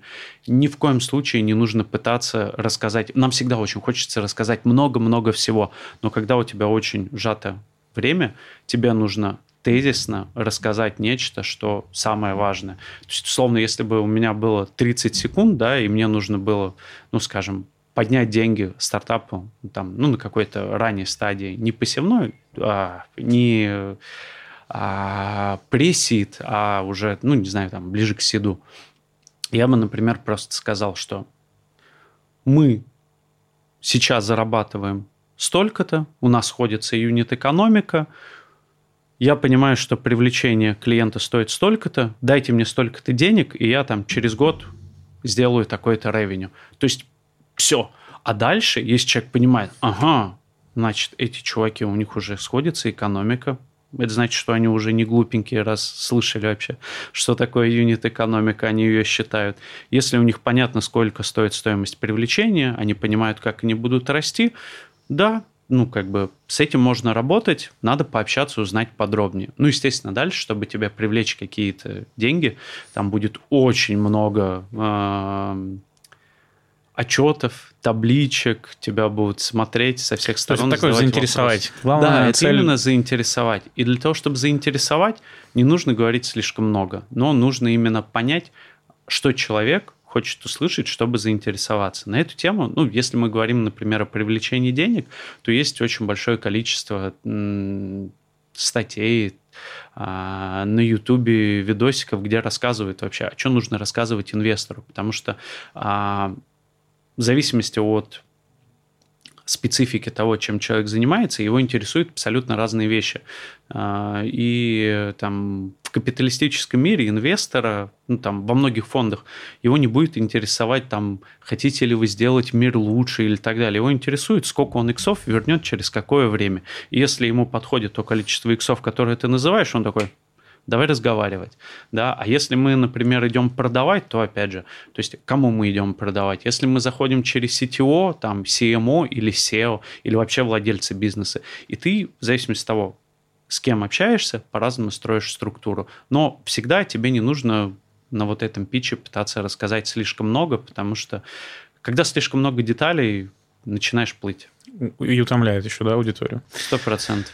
Так, э, давай вернемся, значит, к моменту, получается, ты э, с Дарьей, да, с Дашей э, подготовишь презентажку, у вас три дня, жесткий дедлайн, ты не высыпаешься, и в итоге летишь. Да. да. Что дальше? О, мы прилетаем. Ты в состоянии зомби вот это все время, да, был? Как я понимаю. А, да, это было натуральное состояние зомби, причем я очень сильно переживал по поводу вот этого выступления и прочего. То есть мы летели в самолете а, довольно долгий, то есть мы в Гонконг летели, из Москвы довольно долгий перелет, и он был ночным, но я вообще не смог поспать, то есть сна не в одном глазу. А, соответственно, мы прилетели, я думаю, ну, и на следующий день уже было выступление, то есть я думаю, ну, может, мне сейчас получится поспать. Ну, я в итоге немного поспал, но не сказать, что очень сильно. То есть я прям на таком очень серьезном нервике был, и очень тяжело было расслабиться и отдохнуть. Более того, у меня там было много переживаний. А, опять же, по поводу моего английского. Э, со мной полетел мой друг и коллега Саша. У него очень классный английский. И я говорю, так, Саша, давай, ну, я сейчас буду тебе рассказывать, чтобы ты меня подкорректировал, где я косячу. И, в общем, там забавный момент. Я говорю, I can't. И он такой, так, подожди, нет, так говорить нельзя. Я такой, он говорит, ты понимаешь, что кант – это бранное слово по-английски, mm-hmm. надо говорить кент. Я такой, окей. ну и то есть такие были моменты, которые вообще в самый последний момент правились.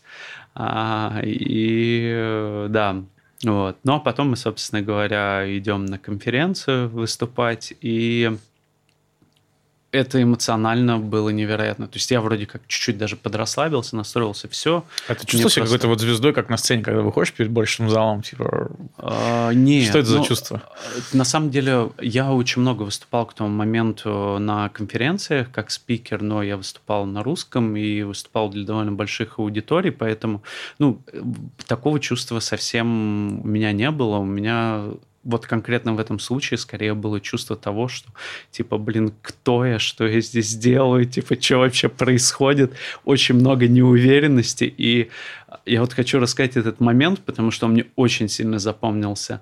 То есть я как-то, ну, вроде даже чуть-чуть подрасслабился, как-то себя успокоил, то есть ходил там с кем-то общался. Ну и дальше а, по расписанию мы подходим вот к части, когда должны проекты выходить и питчить. И, собственно говоря, я вот сижу, жду, когда будет мой выход на сцену, а, и я прям слышу, вот едет как будто у меня под ногами поезд метро.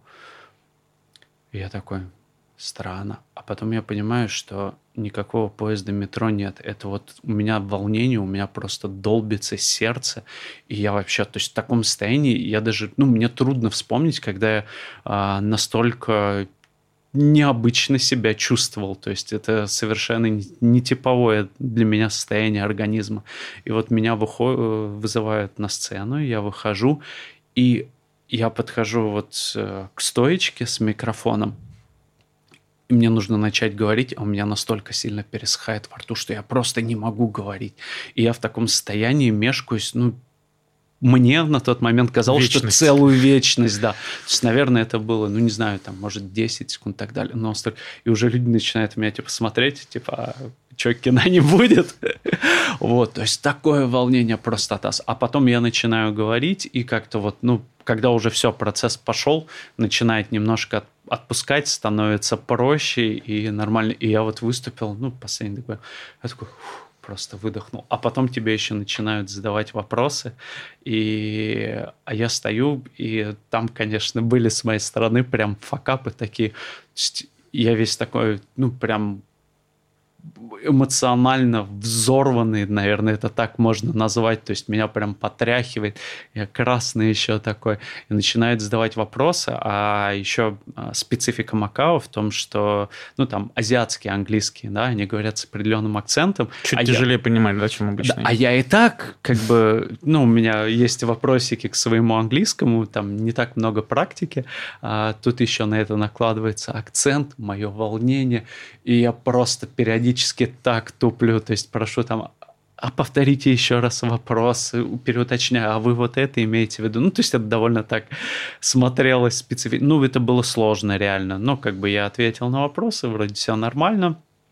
Соответственно, сел, как-то сажусь такой просто о бой, то есть такое ощущение, как будто, я не знаю, пережил какое-то событие, ты садишься на стул и просто вот хочется смотреть в точку, чтобы ничего вокруг не происходило. А потом, соответственно, происходит голосование, весь зал голосует и вызывают э, представителей проектов на сцену, и, собственно, говорят, э, сидит еще пять человек, э, это команда жюри, но их голос засчитывается так же, как и голос, собственно, э, просто посетителей конференции. А, но они озвучивают свои решения вслух, и вот мы сидим, и такой мандраж, ну, типа, что же будет? Ну, и дальше там первый же жюри, он такой говорит, мы, и, типа, я считаю, вот другой проект не наш лучше.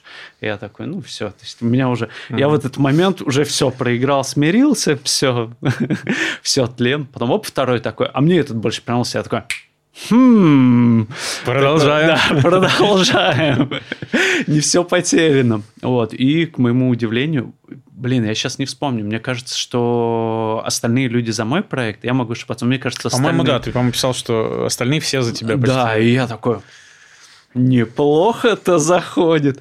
И потом, соответственно, пересчитывает голоса, и э, мой проект выигрывает, и я такой, ну, вау! Смотри. Вот такая штука, да.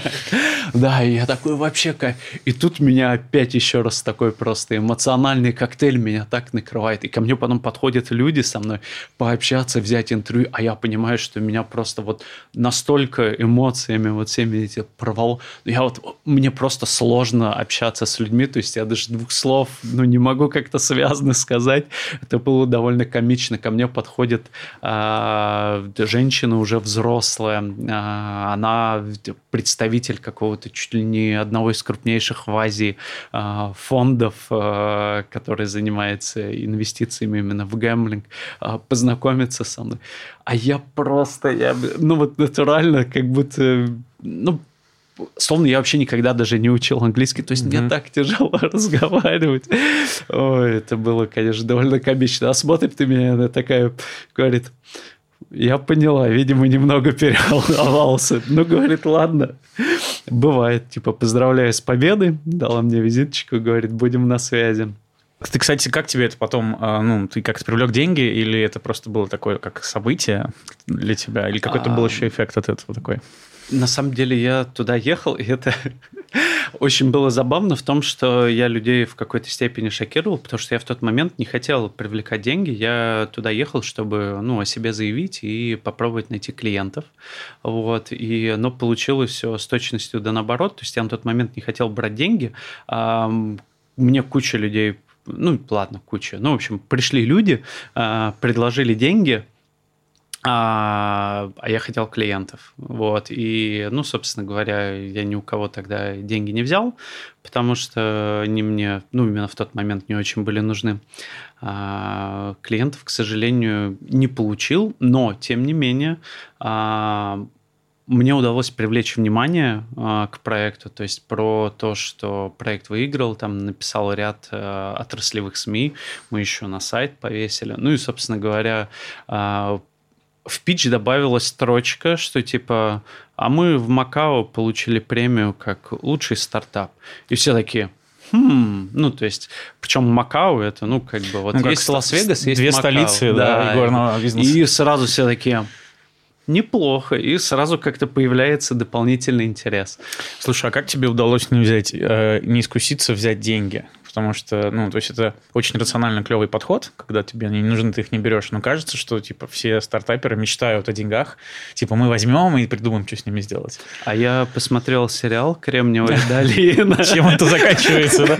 Э, ну, там еще не было концовки, чем это заканчивается, но там очень хорошая идея как раз была про то, что, а, ну, не нужно брать деньги, когда они вам не нужны, потому что это ни к чему хорошему не приводит. Более того, на тот момент у проекта были... Ну, мы находились на самой ранней стадии, у нас объем выручки был очень-очень, ну, как бы скромный, и если бы я, ну, собственно говоря, привлекал деньги, то ну, как бы, немного денег за большой процент. И э, есть разные точки зрения, да, относительно того, как, собственно говоря, вот, э, распоряжаться акционерным капиталом.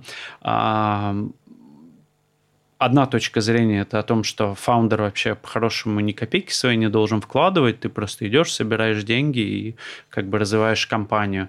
И это довольно традиционный да, подход, который часто используется. А с другой стороны, я всегда на это смотрел так, что деньги, которые ты привлекаешь на самой ранней стадии, это по факту, ну, оказываются самые дорогие деньги.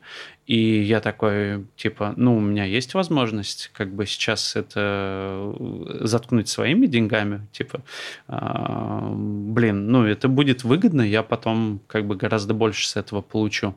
И я не знаю, если честно, как в итоге правильно, наверное, правильно и так, и так, просто а, что подходит лучше тебе в данный конкретный момент. То есть там одни люди говорят, что если ты, например, а, сам вкладываешь деньги, в начальных стадиях, то потом у тебя будут сложности с переговор... в переговорах с фондами, потому что, ну, ты, типа, какой-то не такой, да, нетипичный представитель стартапа.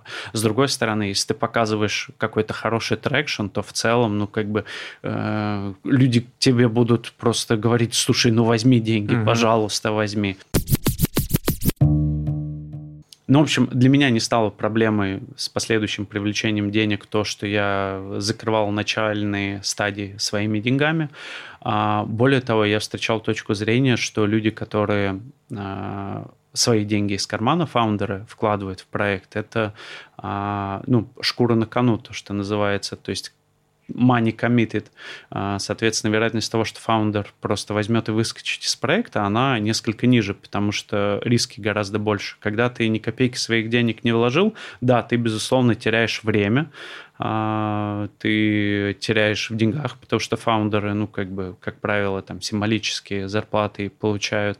А, но когда ты еще к этому и своими деньгами еще рискуешь, то ну, в моем представлении это выглядит как более такой серьезный, основательный подход для фондов. Ну, тоже все фонды разные, все смотрят на абсолютно разные вещи, и самое сексуальное для любого фонда это если у тебя есть классный traction. Если он у тебя есть, то на многое люди закроют глаза. А если его нет, то как бы появляется много сложностей. Спрошу тебя еще, знаешь, про стартапы. Ты так написал, э, что стартап – путь самурая. Э, приняв поражение, сразу начинаешь делать что-то крутое и важное.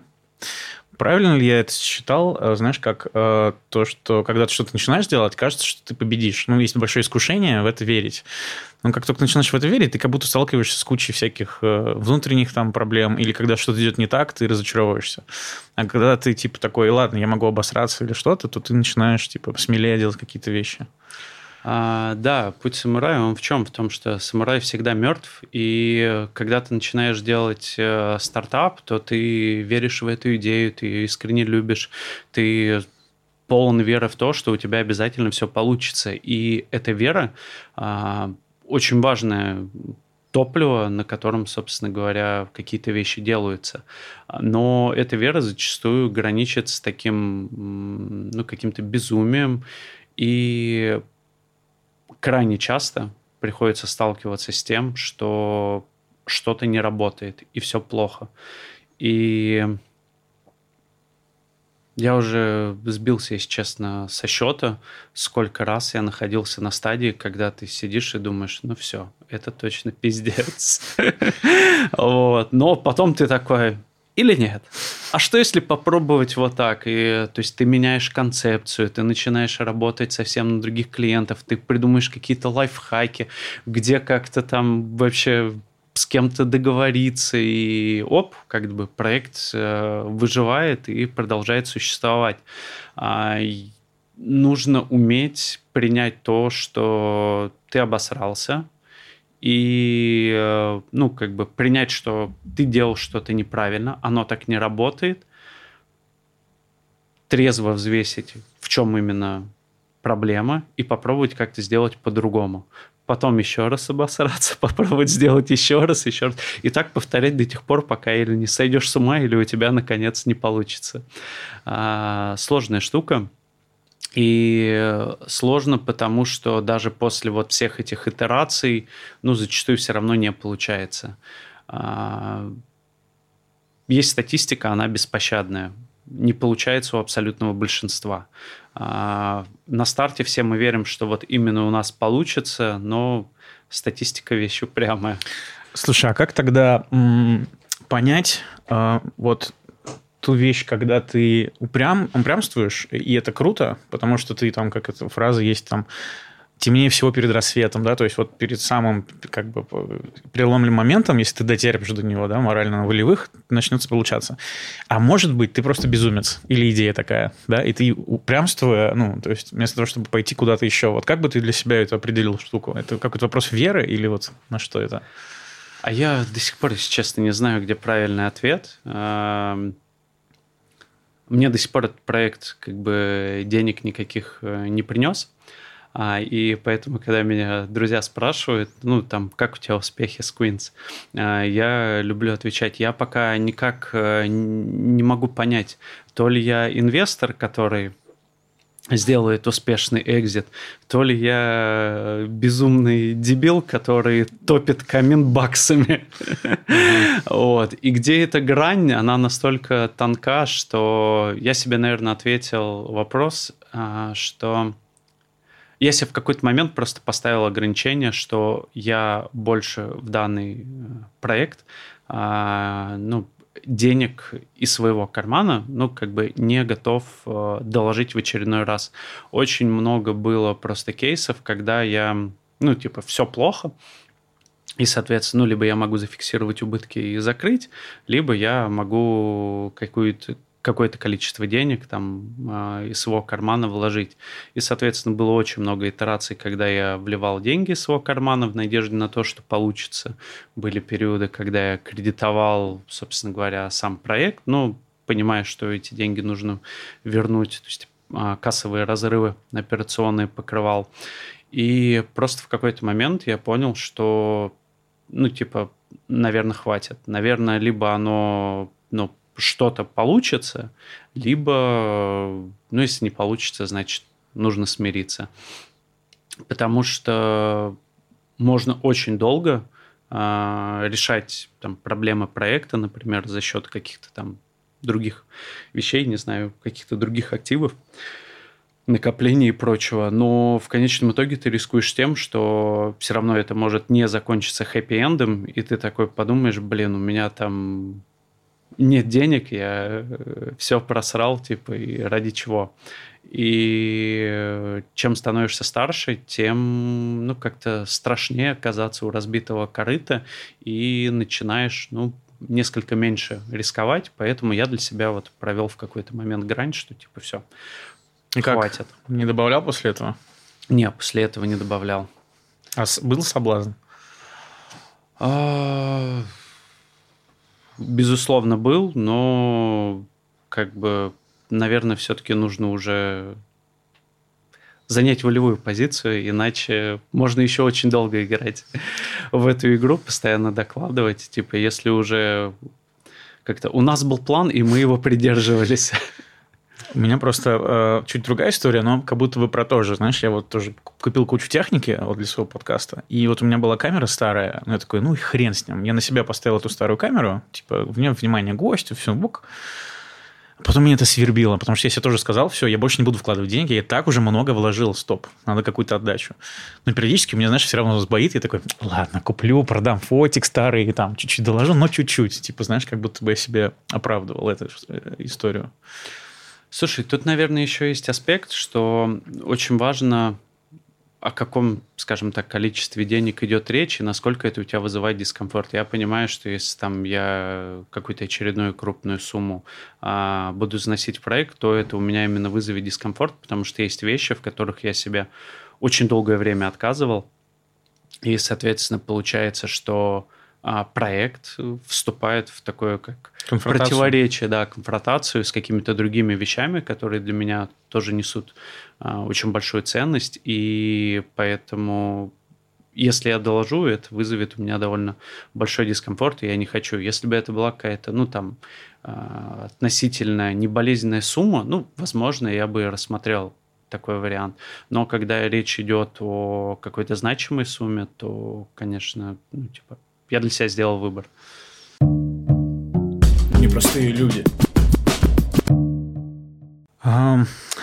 Хочу про этику с тобой поговорить. А, начну с себя. Давай так. Я продаю парики, а, мой основной бизнес. А, уже лет 10 мы, наверное, продаем. И э, многие думают, что парики покупают в основном на праздники. Но на самом деле парики покупают многие люди, которые сталкиваются с какой-то болезнью. Например, там, это может быть рак, это может быть аллопеция или ну, что-то. То есть по необходимости. И э, я очень много работы над собой какой-то делал, потому что, ну, как-то хочется делать деньги на счастье каком-то, знаешь, там, на улыбках и радостях, а тут ты вроде избавляешь от э, каких-то проблем, то есть в итоге человек все равно счастливый, но как бы, как будто бы, знаешь, не, не так, не до конца. И самое такое, что я на этом зарабатываю, то есть люди э, там на последние деньги могут лечиться или что-то. Вот. И э, то есть у меня было прям такая вот работа над собой, типа, что я делаю? Я должен, вообще, я бы хотел бесплатно всем раздавать. Но тогда бы не было бизнеса, я бы не мог существовать и ничего делать. И тут как бы история такая, что мне надо еще больше цены повышать, чтобы иметь и больше возможностей, и жить лучше. Вот. Но как будто бы вот есть эта этическая штука, и как будто бы я хочу провести параллель сейчас с гэмблингом, с миром вот этим, потому что там тоже есть болезнь, какая-нибудь там лудомания или что-то, где люди тратят э, деньги, многие там последние или что-то выносят, потому что не могут остановиться.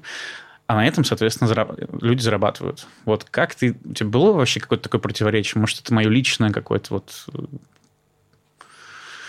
это очень хороший вопрос. У меня долгое время было очень большое противоречие, потому что я вообще в гэмблинг э, попал из э, мира покера. И покер это его тоже относят к гэмблингу, хотя он во многих странах является э, спортивной дисциплиной, потому что Ты покер изначально геймов, и да, я был профессиональным игроком онлайн покер, и ну я реально этим зарабатывал на жизнь. То есть получалось прям да вот Нифига себе. Ну, скажем так, э, первую хорошую машину я купил, собственно говоря, на деньги с покера. Ты хорошо как-то считал э, вероятности? Uh, ну, это про математику, да. Это в первую очередь. То есть теория вероятности и усидчивость, скажем так, то есть умение играть. Ну и в те времена, когда я начинал играть в покер, а, еще американцам можно было играть в онлайн-покер. Ну, то есть им теперь уже тоже можно, но был долгий перерыв, когда им нельзя было играть. А американцы это такие прям сладкие ребята. Они э, очень плохо играют в покер, поэтому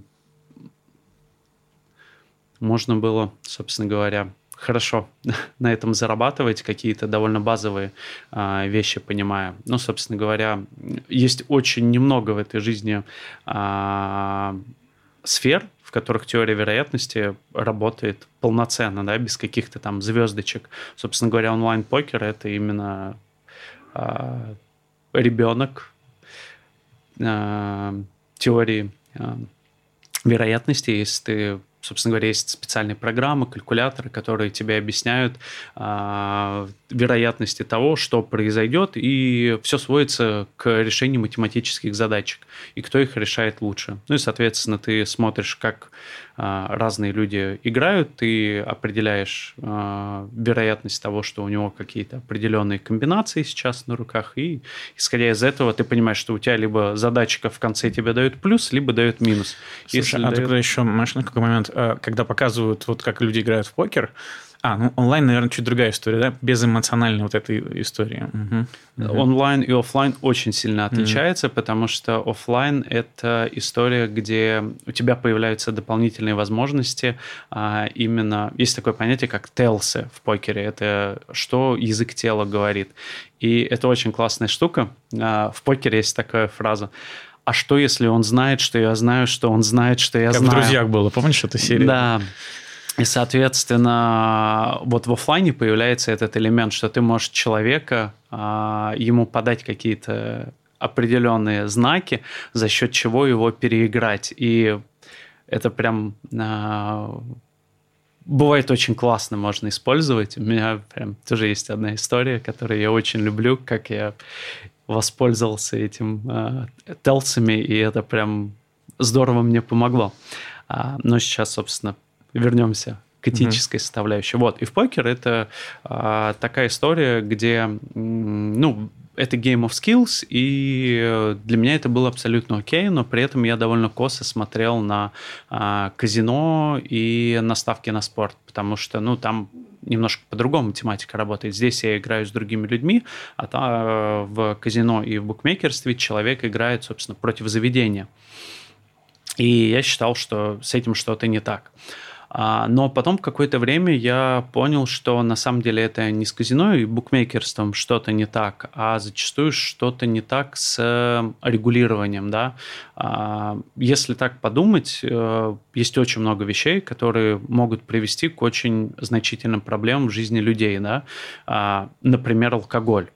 И э, количество людей, у кого проблемы из-за алкоголя, а, их э, несопоставимо больше, чем а, людей, которые сталкиваются с э, игорной зависимостью.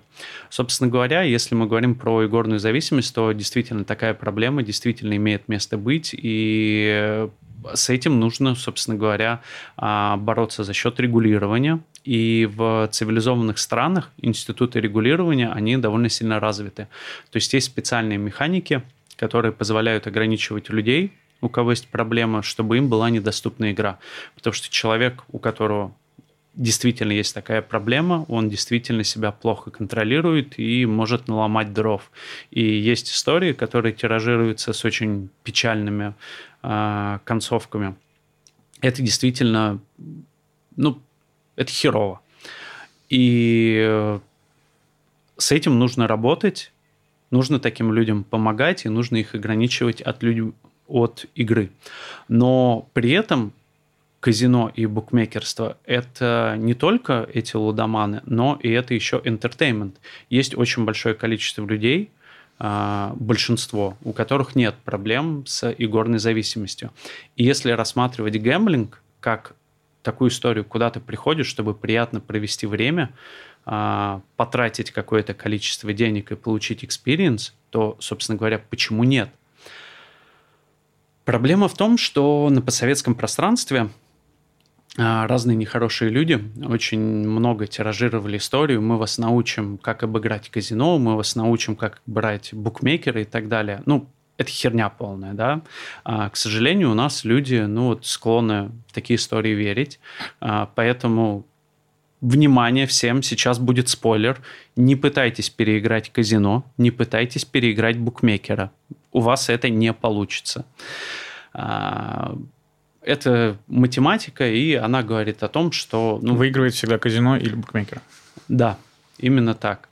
А, собственно говоря, если ты отдаешь себе отчет, что ты пришел прикольно провести время, потратить деньги, и это не твои последние деньги, то это классный вид развлечений. Я собственно, ну, я не очень большой любитель э, игры в казино, но периодически там, например, я э, могу в Сочи, да, в казино пойти. Ну, кстати, вообще реально классное казино, очень достойное.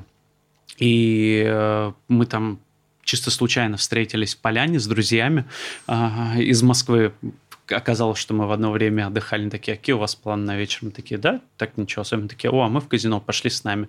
Мы такие, пошли, у меня жена до этого никогда не была в казино, вот. И мы сидели за одним столом, играли в блэк джек, то есть э, попутно жене объясняя правила, что нужно делать, там, дилер с нами постоянно общался, и мы просто офигительно провели время. Там жене еще повезло, она еще там немножко выиграла, я немножко проиграл. Но сам факт, мы потратили какое-то количество денег комфортное ну, как для себя. развлечение любое да, стоит денег. получили, и это было офигительно. То есть мы пообщались. Вот я за такой гэмблинг, когда ты отдаешь себе четкий а, отчет в том, что ты делаешь, зачем, и ответ на вопрос «зачем» должен быть «я хочу ну, получить кайф, и я за это плачу деньги». Если ответ другой, и там присутствует «я хочу заработать» и так далее, блин, просто нет. Ну, оно так не работает. А, тогда вот так спрошу тебя. Деньги пахнут? э, деньги точно пахнут. Просто я сейчас, наверное, не про твое утверждение, но как будто мне показалось, что, знаешь, можно рационализировать разными путями. Э, я вот хочу так тебя чуть фокуснее спросить. Чувствуешь ли ты какую-то ответственность за то, что что-то недорегулировано или некоторые люди там не могут? Ну, в том плане, знаешь, сейчас тебе объясню. Вот у меня знакомые еще занимались партнерками, которые там увеличители членов, э, сисек и вот этой штуки. Э, я общался там, да, и там тоже были люди, как это, у меня всегда вопрос этики стоит, я его со всеми обсуждаю. И там была история, что кто-то сказал, да мне пофигу. Ну, как вот есть телефонные мошенники, которые бабушек обманывают, им пофигу, они не принимают близко к сердцу. Вот. А есть те, кто там переживал как-то. Но переживая, тоже рационализировали. Например, э, слушай, ну если я это не сделаю, кто-то другой сделает. То есть как-то, как будто есть налог на глупость. То есть я в какой-то момент стал тоже думать, точно существует налог на глупость. То есть люди должны, или там необразованность какую-то. Всегда кто-то будет с них его брать. А, вот. А, вот, вот в этом плоскости есть ли вот какое-то такое? Слушай, у меня нету такой проблемы, потому что я с своей стороны никогда не делал херни. То есть, если там кто-то предлагал из партнеров, мы вам сейчас нальем много трафика, и они хотели запускать рекламную кампанию из-за разряда мы там научим вас, как обыгрывать казино и так далее, там крутятся очень большие деньги, это огромная индустрия. Но я сразу говорил, нет, мы с таким не работаем. Я мне не стыдно за тот а, продукт, который я продавал, потому что я не занимался обманом людей. Вопросы этики встают тогда, когда ты людям продаешь то, что им на самом деле не поможет. Если ты говоришь, что вот тебе Мася, у тебя вырастет член, а на самом деле оно так не работает, здесь действительно возникает вопрос этики. Если ты продаешь людям, как бы у нас ты можешь получить удовольствие, ни в коем случае не заработать денег и прочее, а просто провести время. В моем представлении, ну, как бы я честен перед собой и перед другим человеком. При этом все проекты, в которых мы работали, мы достаточно жестко соответствовали европейскому комплайенсу а, касательно ограничений, связанных с игорной деятельностью, и как это работает в, ну, скажем так, на Западе. То есть, если человек хотя бы малейший намек дает о том, что у него есть проблемы с игорной зависимостью, ему полностью сразу ограничивается доступ к игре. Собственно говоря, информация, ну, есть разные а, юрисдикции, там это по-разному устроено. Но, например, в некоторых юрисдикциях, если человек говорит о том, что у него есть проблема с а, игрой, то он не только блокируется на одном проекте, а, собственно говоря, на всех проектах, которые Словно работают его ID? под этой лицензии, uh-huh. да, человек, доступ к человеку ограничивается. И потом, чтобы человеку снять это ограничение, там потом начинается, ой, да я просто это пошутил и так далее. Ну, то есть человек получает жесткое нет. И как бы это правильно в моем представлении. Вот, поэтому я сплю спокойно. Приятно, на самом деле, слышать, да, что несмотря на то, что, как ты сказал, да, это между проституцией и рэкетом, но все равно можно, да, сохранять как, ну, как это... Потому что действительно кажется, что многие поддаются искушению, да, там, типа, дополнительного заработка и прочее. То есть... Это, ну, вот, если честно, ужасная вещь. Собственно говоря, вот эта присказка про среднее между рэкетом и проституцией, она откуда идет? Она идет из того, что, ну, раньше э, все, что связано с казино, это какой-то... Мафия какая-то. Да, мафия, бандитский бизнес и прочее.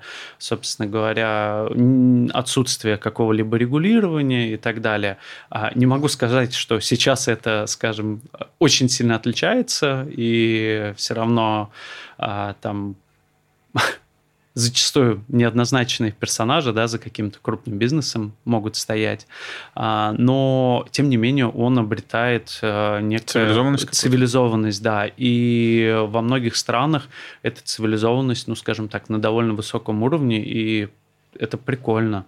А, ну и вообще нужно, как бы на все можно смотреть с разных сторон. Вообще, когда что-то проходит путь и становится цивилизованным, это на самом деле офигенно, да, то есть это поступление а, большого количества налогов, в том числе, на которые какие-то сферы развиваются. То есть за счет букмекерства развивается, например, спорт. Это, ну, уже известная аксиома а, я не знаю, в Голландии легализовали проституцию, за это не сажают людей, у них профсоюзы, платятся налоги, и, ну, это хорошо. Когда такой бизнес, специфический, он выходит из тени и начинает, ну, собственно говоря, приносить деньги в экономику. плюсы. Угу. В этом есть плюсы. Мне близок такой подход. что дальше? После того, как ты основываешь стартап, зарабатываешь деньги. А, я себе тут так написал, вот великая миссия. Есть ли какая-то вообще великая миссия? Что там оставить после себя или высокая цель?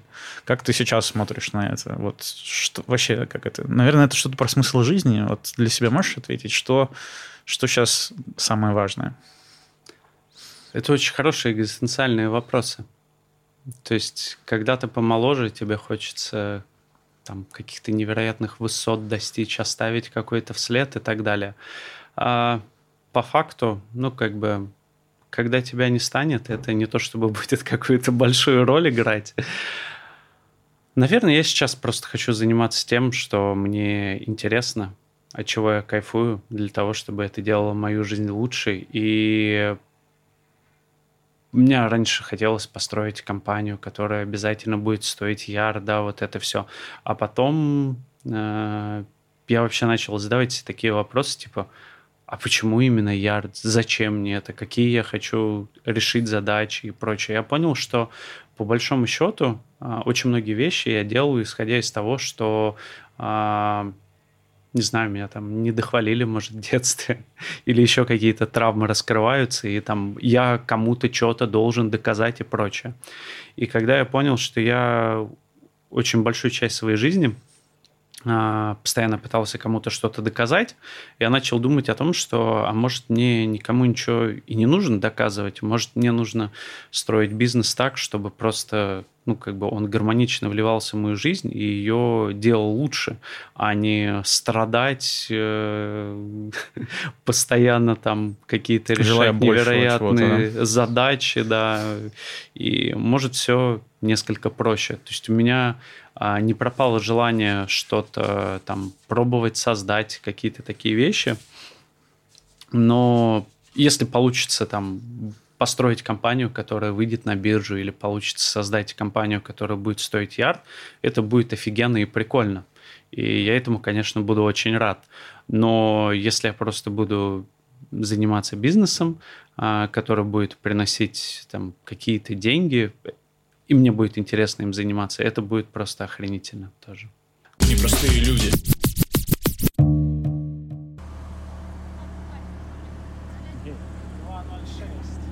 Да? Отлично. Ты в 32 года, то есть три года назад, да, получается, где-то решил стать гонщиком? Ну, это... Или как это было? Мне жена подарила сертификат на покатушке по на треку. треку. Да, mm-hmm. на Moscow Raceway. А, собственно говоря, я поехал, и мне очень понравилось. Что Потом... за тачка была? А, это была М4. Вот. И, ну, прям клево. То есть я сидел и... Это круг ты сначала с инструктором, а потом сам? Или как Не-не-не. Там а, сессия, она длится 15 минут. Ты все это время за рулем. Рядом с тобой сидит профессиональный инструктор, который, собственно говоря, следит за тем, чтобы ты не оказался в стене.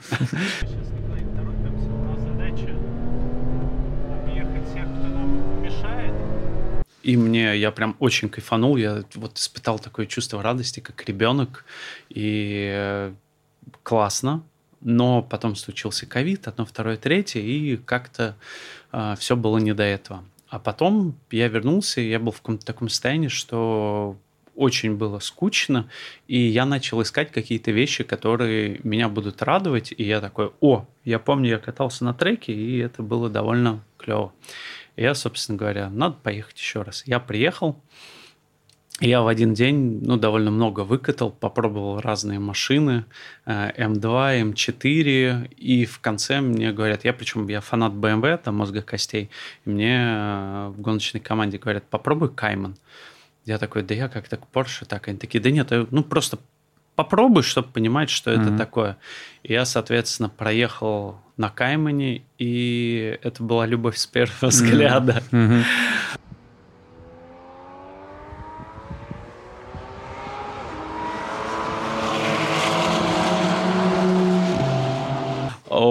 потому что, ну, BMW классно едут, но они за счет э, развесовки, задний привод, э, двигатель спереди, они мощности больше, да, чем у того же Каймана.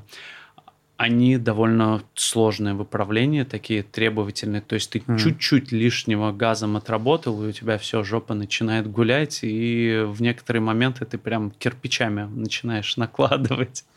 Вот. А Кайман — это среднемоторная машина, также на заднем приводе, но за счет э, того, что двигатель, по сути, внесен в колесную ось, у тебя развесовка получается, ну, прям идеальная. И машина... Ты устойчивее, да? Да, гораздо реже mm-hmm. ты можешь машину снести в занос, она гораздо круче винчивается в повороты, и получается при меньшей мощности у тебя при этом собирается очень хорошее время круга, и она проще и понятнее с точки зрения рулежки, да, то есть если на М4, ну, это натурально можно сравнить с такой борьбой не на жизнь, а на смерть, то на Каймане ты как бы еще и получается тебе кайфовать, а не постоянно бороться. То есть, безусловно, там тоже есть нюансы, и это не так, что ты сел и все, сразу поехал. Но а, такое типа более приятный опыт, такой более user-friendly машина, mm-hmm. я бы сказал. И вот я тогда на треке погонял, я понял, что ну, меня прям это очень здорово заряжает. У меня была очень большая проблема с тем, что я не мог как-то вот прочувствовать эту ситуацию, когда вот ты здесь и сейчас, отключить какие-то мысли это и находиться да, да, в моменте. моменте. И вот я прямо на треке это прочувствовал вот этот момент, когда вот ты прямо здесь, ты проживаешь каждую секунду, у тебя вообще нет никаких других мыслей, и вот, вот она жизнь, прямо здесь ты находишься в моменте, это очень было кайфово. И я начал туда, собственно говоря, почаще заезжать, и ну, меня все никак не отпустит, мне это очень нравится. Дошло до того, что я понял, что ну, хочется прогрессировать и э, хорошо, собственно говоря, ездить. Я начал искать себе машину, э, тоже Каймана. Это тоже было целое приключение, э, которое, к счастью, ну, как бы увенчалось тем, что я нашел э, свою машинку, начал ее готовить под трек, и вот, собственно говоря... То есть надо купить, а потом еще довести до ума, да? Ну, не то чтобы прям очень сильно, но да, есть определенные нюансы, которые нужно делать. Ну, Расскажи про тачку, Ром. Кайман GTS. В принципе... До начала следующего заезда Кайман GTS, на самом деле, можно сказать, гражданская машина, можно перемещаться на ней по городу, но чуть-чуть она подготовлена по трек, ничего критичного. Тот развал сделан, чтобы колеса чуть-чуть завалились. Это позволяет повороты ходить на большей скорости, более устойчиво, за счет того, что пятно контакта получается больше. И тормозные колодки, здесь стоят пагет, они лучше выдерживают нагрузку, лучше тормозят. А, заказал диски тормозные, гиродиск они на порядок лучше, чем то, что стоки Porsche ставят, но их, к сожалению, ждать долго. Надеюсь, что через полтора месяца приедут, тогда можно будет тормозить пободрее. Плюс они сами по себе чуть-чуть легче, чем э, оригинальные диски. А так полный сток, вообще ничего не допиливалось, но летит. Собственно говоря, машина первую очередь предназначена, когда ее продают для того, чтобы все-таки ездить по городу, а городская езда, она все-таки от трека отличается. А на Другая треке... резина, да, там? Или ну, что? на самом деле резина на хорошие машины ставят довольно хорошую резину, на которой вполне себе можно ездить на треке. А, прежде всего, это вопрос к тормозной системе, да, то есть, казалось бы, Porsche, типа, спортивные машины, но а, то, что ставят в Кайман, в стоке колодки и тормозные диски, как бы они, ну, норм, но они просто норм, да, mm-hmm. то есть для трека, если ты хочешь что-то показывать, их нужно дорабатывать. А, угол схода развала, то есть когда ты ездишь по городу, как бы это, когда на треке, ну, ты по прямой там довольно мало едешь. То есть ты в основном, у тебя или вот так вот, или вот так вот. Mm-hmm. И все это на довольно большой скорости. Поэтому тебе нужно, соответственно, определенным образом отрегулировать сход-развал для того, чтобы пятно контактов в поворотах было больше. Ну и за счет этого у тебя появляется держак, и ты можешь на большей скорости э, проходить повороты. Ну, вообще трек – это про развитие, это называется жопомер, потому что ты, когда несешься на скорости, ты не можешь смотреть, типа, а с какой я сейчас скорости mm-hmm. еду, да, и там, о, так, типа, 110, сейчас мы будем вот на 110 ты должен поворачивать. Типа, да? Ты должен чувствовать скорость, а, и более того, у тебя все равно не получится каждый раз по одной и той же траектории идеально. То есть ты примерно понимаешь, какая траектория оптимальна а, для твоей машины в определенном повороте, но идеально каждый раз ходить у тебя все равно не получится. Там будет плюс-минус погрешность.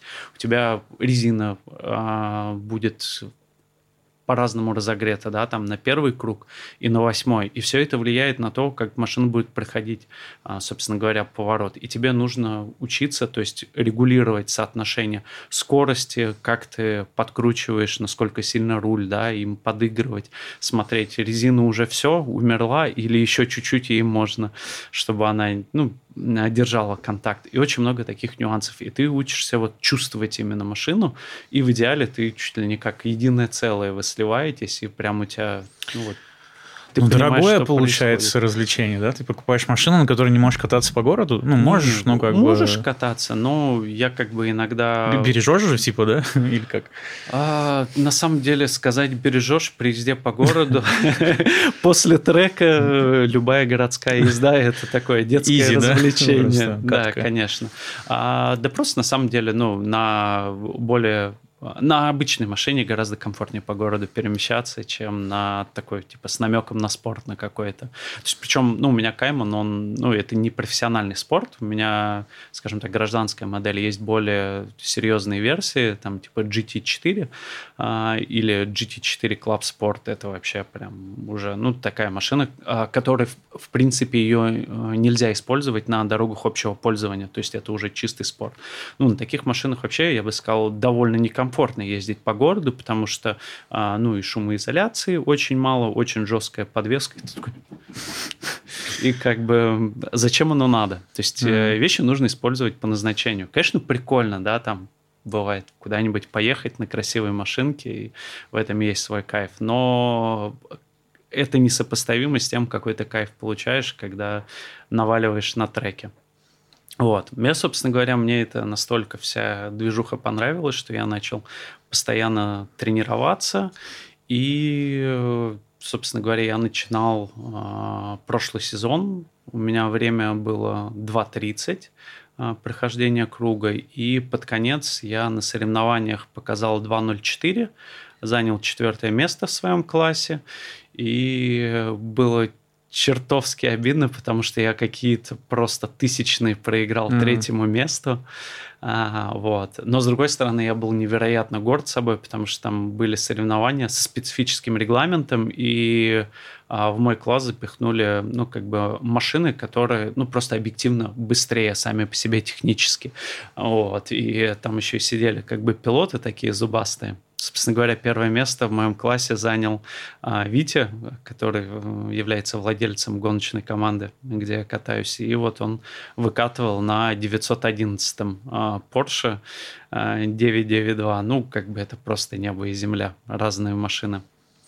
Вот. Ну и там, конечно, опыт невероятный, поэтому он всех порвал. Но это одновременно как бы обидно, что вот я чуть-чуть не хватило до а, того, чтобы встать на тумбу, но с другой стороны, блин, офигеть, я как круто проехал, потому что я многих 911-х обошел за счет того, что, ну, по пилотированию что-то уже даже начал понимать. Слушай, а не опасно ли вообще, ну, то есть стукнуть э, какие-то гонки?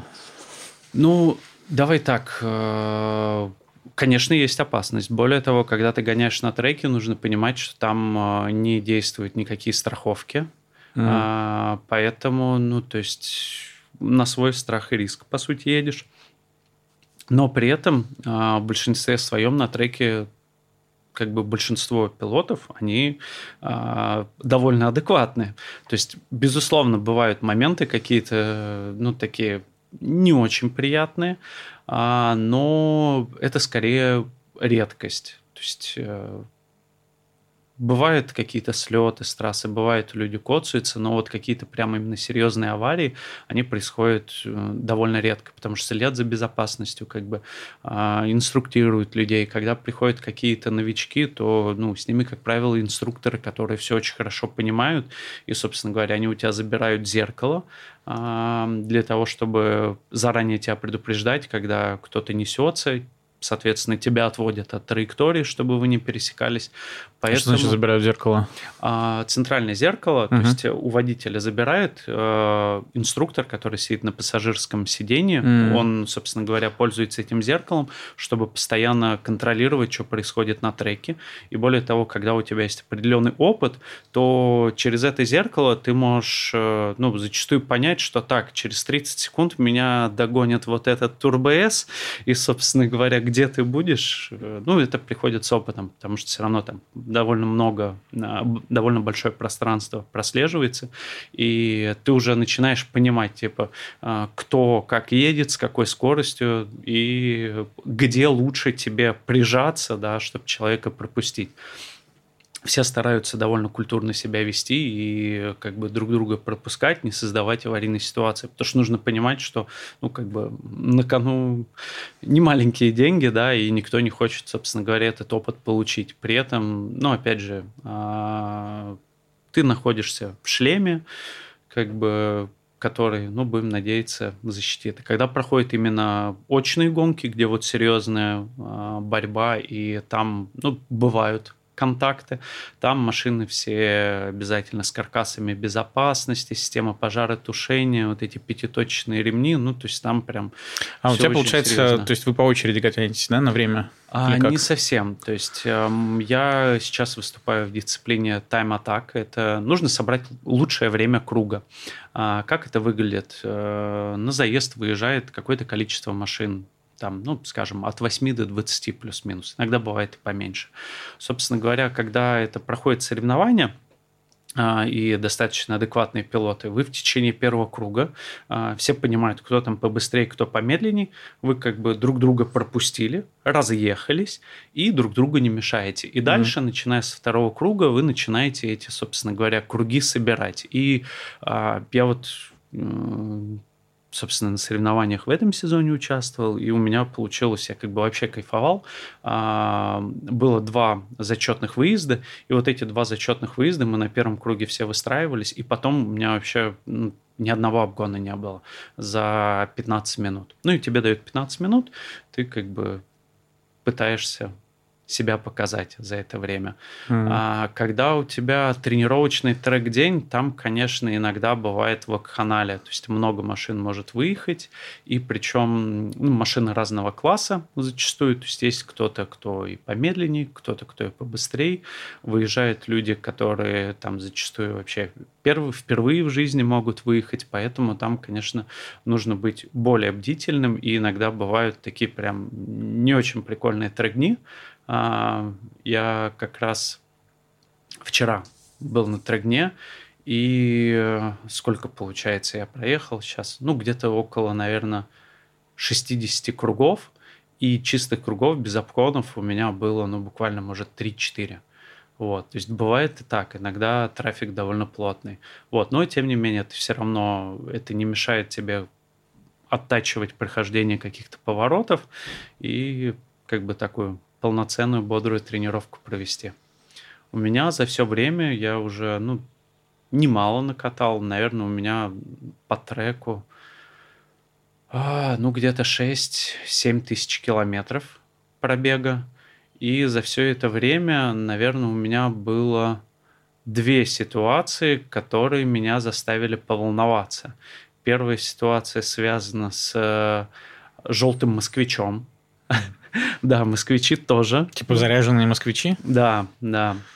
Вот. И, э, ну, как бы там люди, причем довольно опытные пилоты, как правило, на таких машинах катают. То есть они очень хорошо понимают траекторию прохождения поворота, но у них э, не очень большая, как правило, скорость. Ну и, соответственно, чаще всего люди, когда видят, собственно говоря, на более медленной машине более быструю, они, ну, как-то спокойно пропускают. А тут, собственно говоря, такая ситуация получилась. Я почему-то думал, что он меня пропускает, а у него, видимо, какие-то были Другие свои планы. мысли на этот счет, да. И мы, собственно говоря, вкручиваемся в поворот, и, ну, вот мне прям было некомфортно, потому что, мне кажется, ну, там буквально расстояние в какой-то момент было, ну, 5-10 сантиметров э, между машинами, то есть очень близкое. И мне некуда от него было уходить, потому что мы входили в поворот. И, собственно говоря, я просто переживал, что, может, он, ну, меня не заметил, как-то не сориентировался, что он просто меня сейчас начнет толкать. Но, к счастью, обошлось. А вторая у меня ситуация была веселая. Это с машиной Маруся. Они, кстати, может, Это русские, помнишь такой- которые, да, да, русский спортивные. суперкар. Ага. И вот один, я видел одну Марусю, которая катается на треке, но э, с ней, скажем так, что-то было не так. В общем, какая-то была поломка двигателя, прямо адский белый дым и очень сильно затянуло трассу. И, собственно говоря, то есть получается, а, я понимаю, где эта машина, но вот дым, еще ветер как бы затянуло, и вот ты как будто въезжаешь в стену, и ты вообще ничего не видишь. И вот, собственно говоря, ну так по ощущениям, то есть На я понимаю, да, где просто. я, да, куда мне повернуть, как мне с ним не цепануться, но было реально некомфортно. Вот. А так, ну, на самом деле все более-менее как бы трасса спроектирована, я вот на Moscow Raceway тренируюсь, трасса очень круто спроектирована, то есть у нее есть разрешение, на ней, по-моему, даже Формула-1 вообще можно проводить. Соответственно, там в абсолютном большинстве а, поворотов есть довольно большие вылеты, а, специальные зоны гравийные, гравийные ловушки, которые в случае чего машины тормозят, и ситуации, когда люди, ну, как-то прям раскладываются, они происходят э, очень редко. И, э, ну, опять же, ты когда какой-то получил уже опыт, ты знаешь повороты, которые, ну, скажем так, имеют свои нюансы. И, соответственно, ты понимаешь, где ты можешь чуть больше рисковать, где там при определенных погодных условиях ты просто или вообще из бокса даже не выезжаешь, или понимаешь, что вот здесь вот я не буду сейчас пытаться никаких рекордов поставить. А, У меня есть рубрика «Вопрос от мамы». Э, У тебя много штрафов? А, очень мало. Причем раньше их было сильно больше. После того, как Ты научился жизни- эту энергию катализировать, так сказать, в- направлять? точнее? После того, как в моей жизни появился трек, мне просто стало ну, совершенно неинтересно что-то где-то там пытаться сделать. Э, Ну, меня иногда бывают штрафы ну, э, за скорость, но тоже такие, называется, чуть-чуть зазевался. Причем последние штрафы, которые мне приходили, это как раз, когда на трек едешь, там по Новой Риге нужно 90 километров ехать, ну и, собственно говоря, ты просто встал, да, там за кем-нибудь, Мгм. и как ты едешь, а после того, как ты вкатался, ты, ну, вообще едешь, то есть это физически, чтобы ты понимал, после э, сессии 15-минутной, ну, я натурально могу прям выжимать на себе Мгм. футболку, ты очень сильно потеешь, и ты прям едешь очень уставший, спокойно, то есть ты за кем-то встал, ну и, соответственно, кто-то, например, там чуть-чуть быстрее приехал, ты тоже за ним, вот мне последний штраф на днях пришел, типа 133 километра при 130, вот, Мгм. на 3 я превысил, ну, Мгм. то есть такое. А так нарушать, гонять, вот меня это совершенно отбило. Наверное, не отбило только это, когда проезжаешь туннель, Мгм. хочется там так пореветь чуть-чуть, Мгм. такой саундтрек. Но именно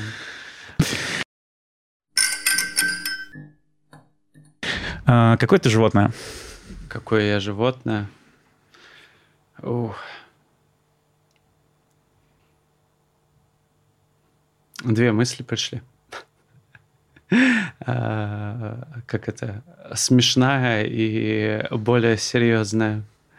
Смешная – это такой кот, который очень любит лежать и чилить. Вот, но это, наверное, только такая одна из частей сущности. Наверное, еще одна – это какой-то хищник, который постоянно пытается пробиваться, добывать, не знаю, может, тигр.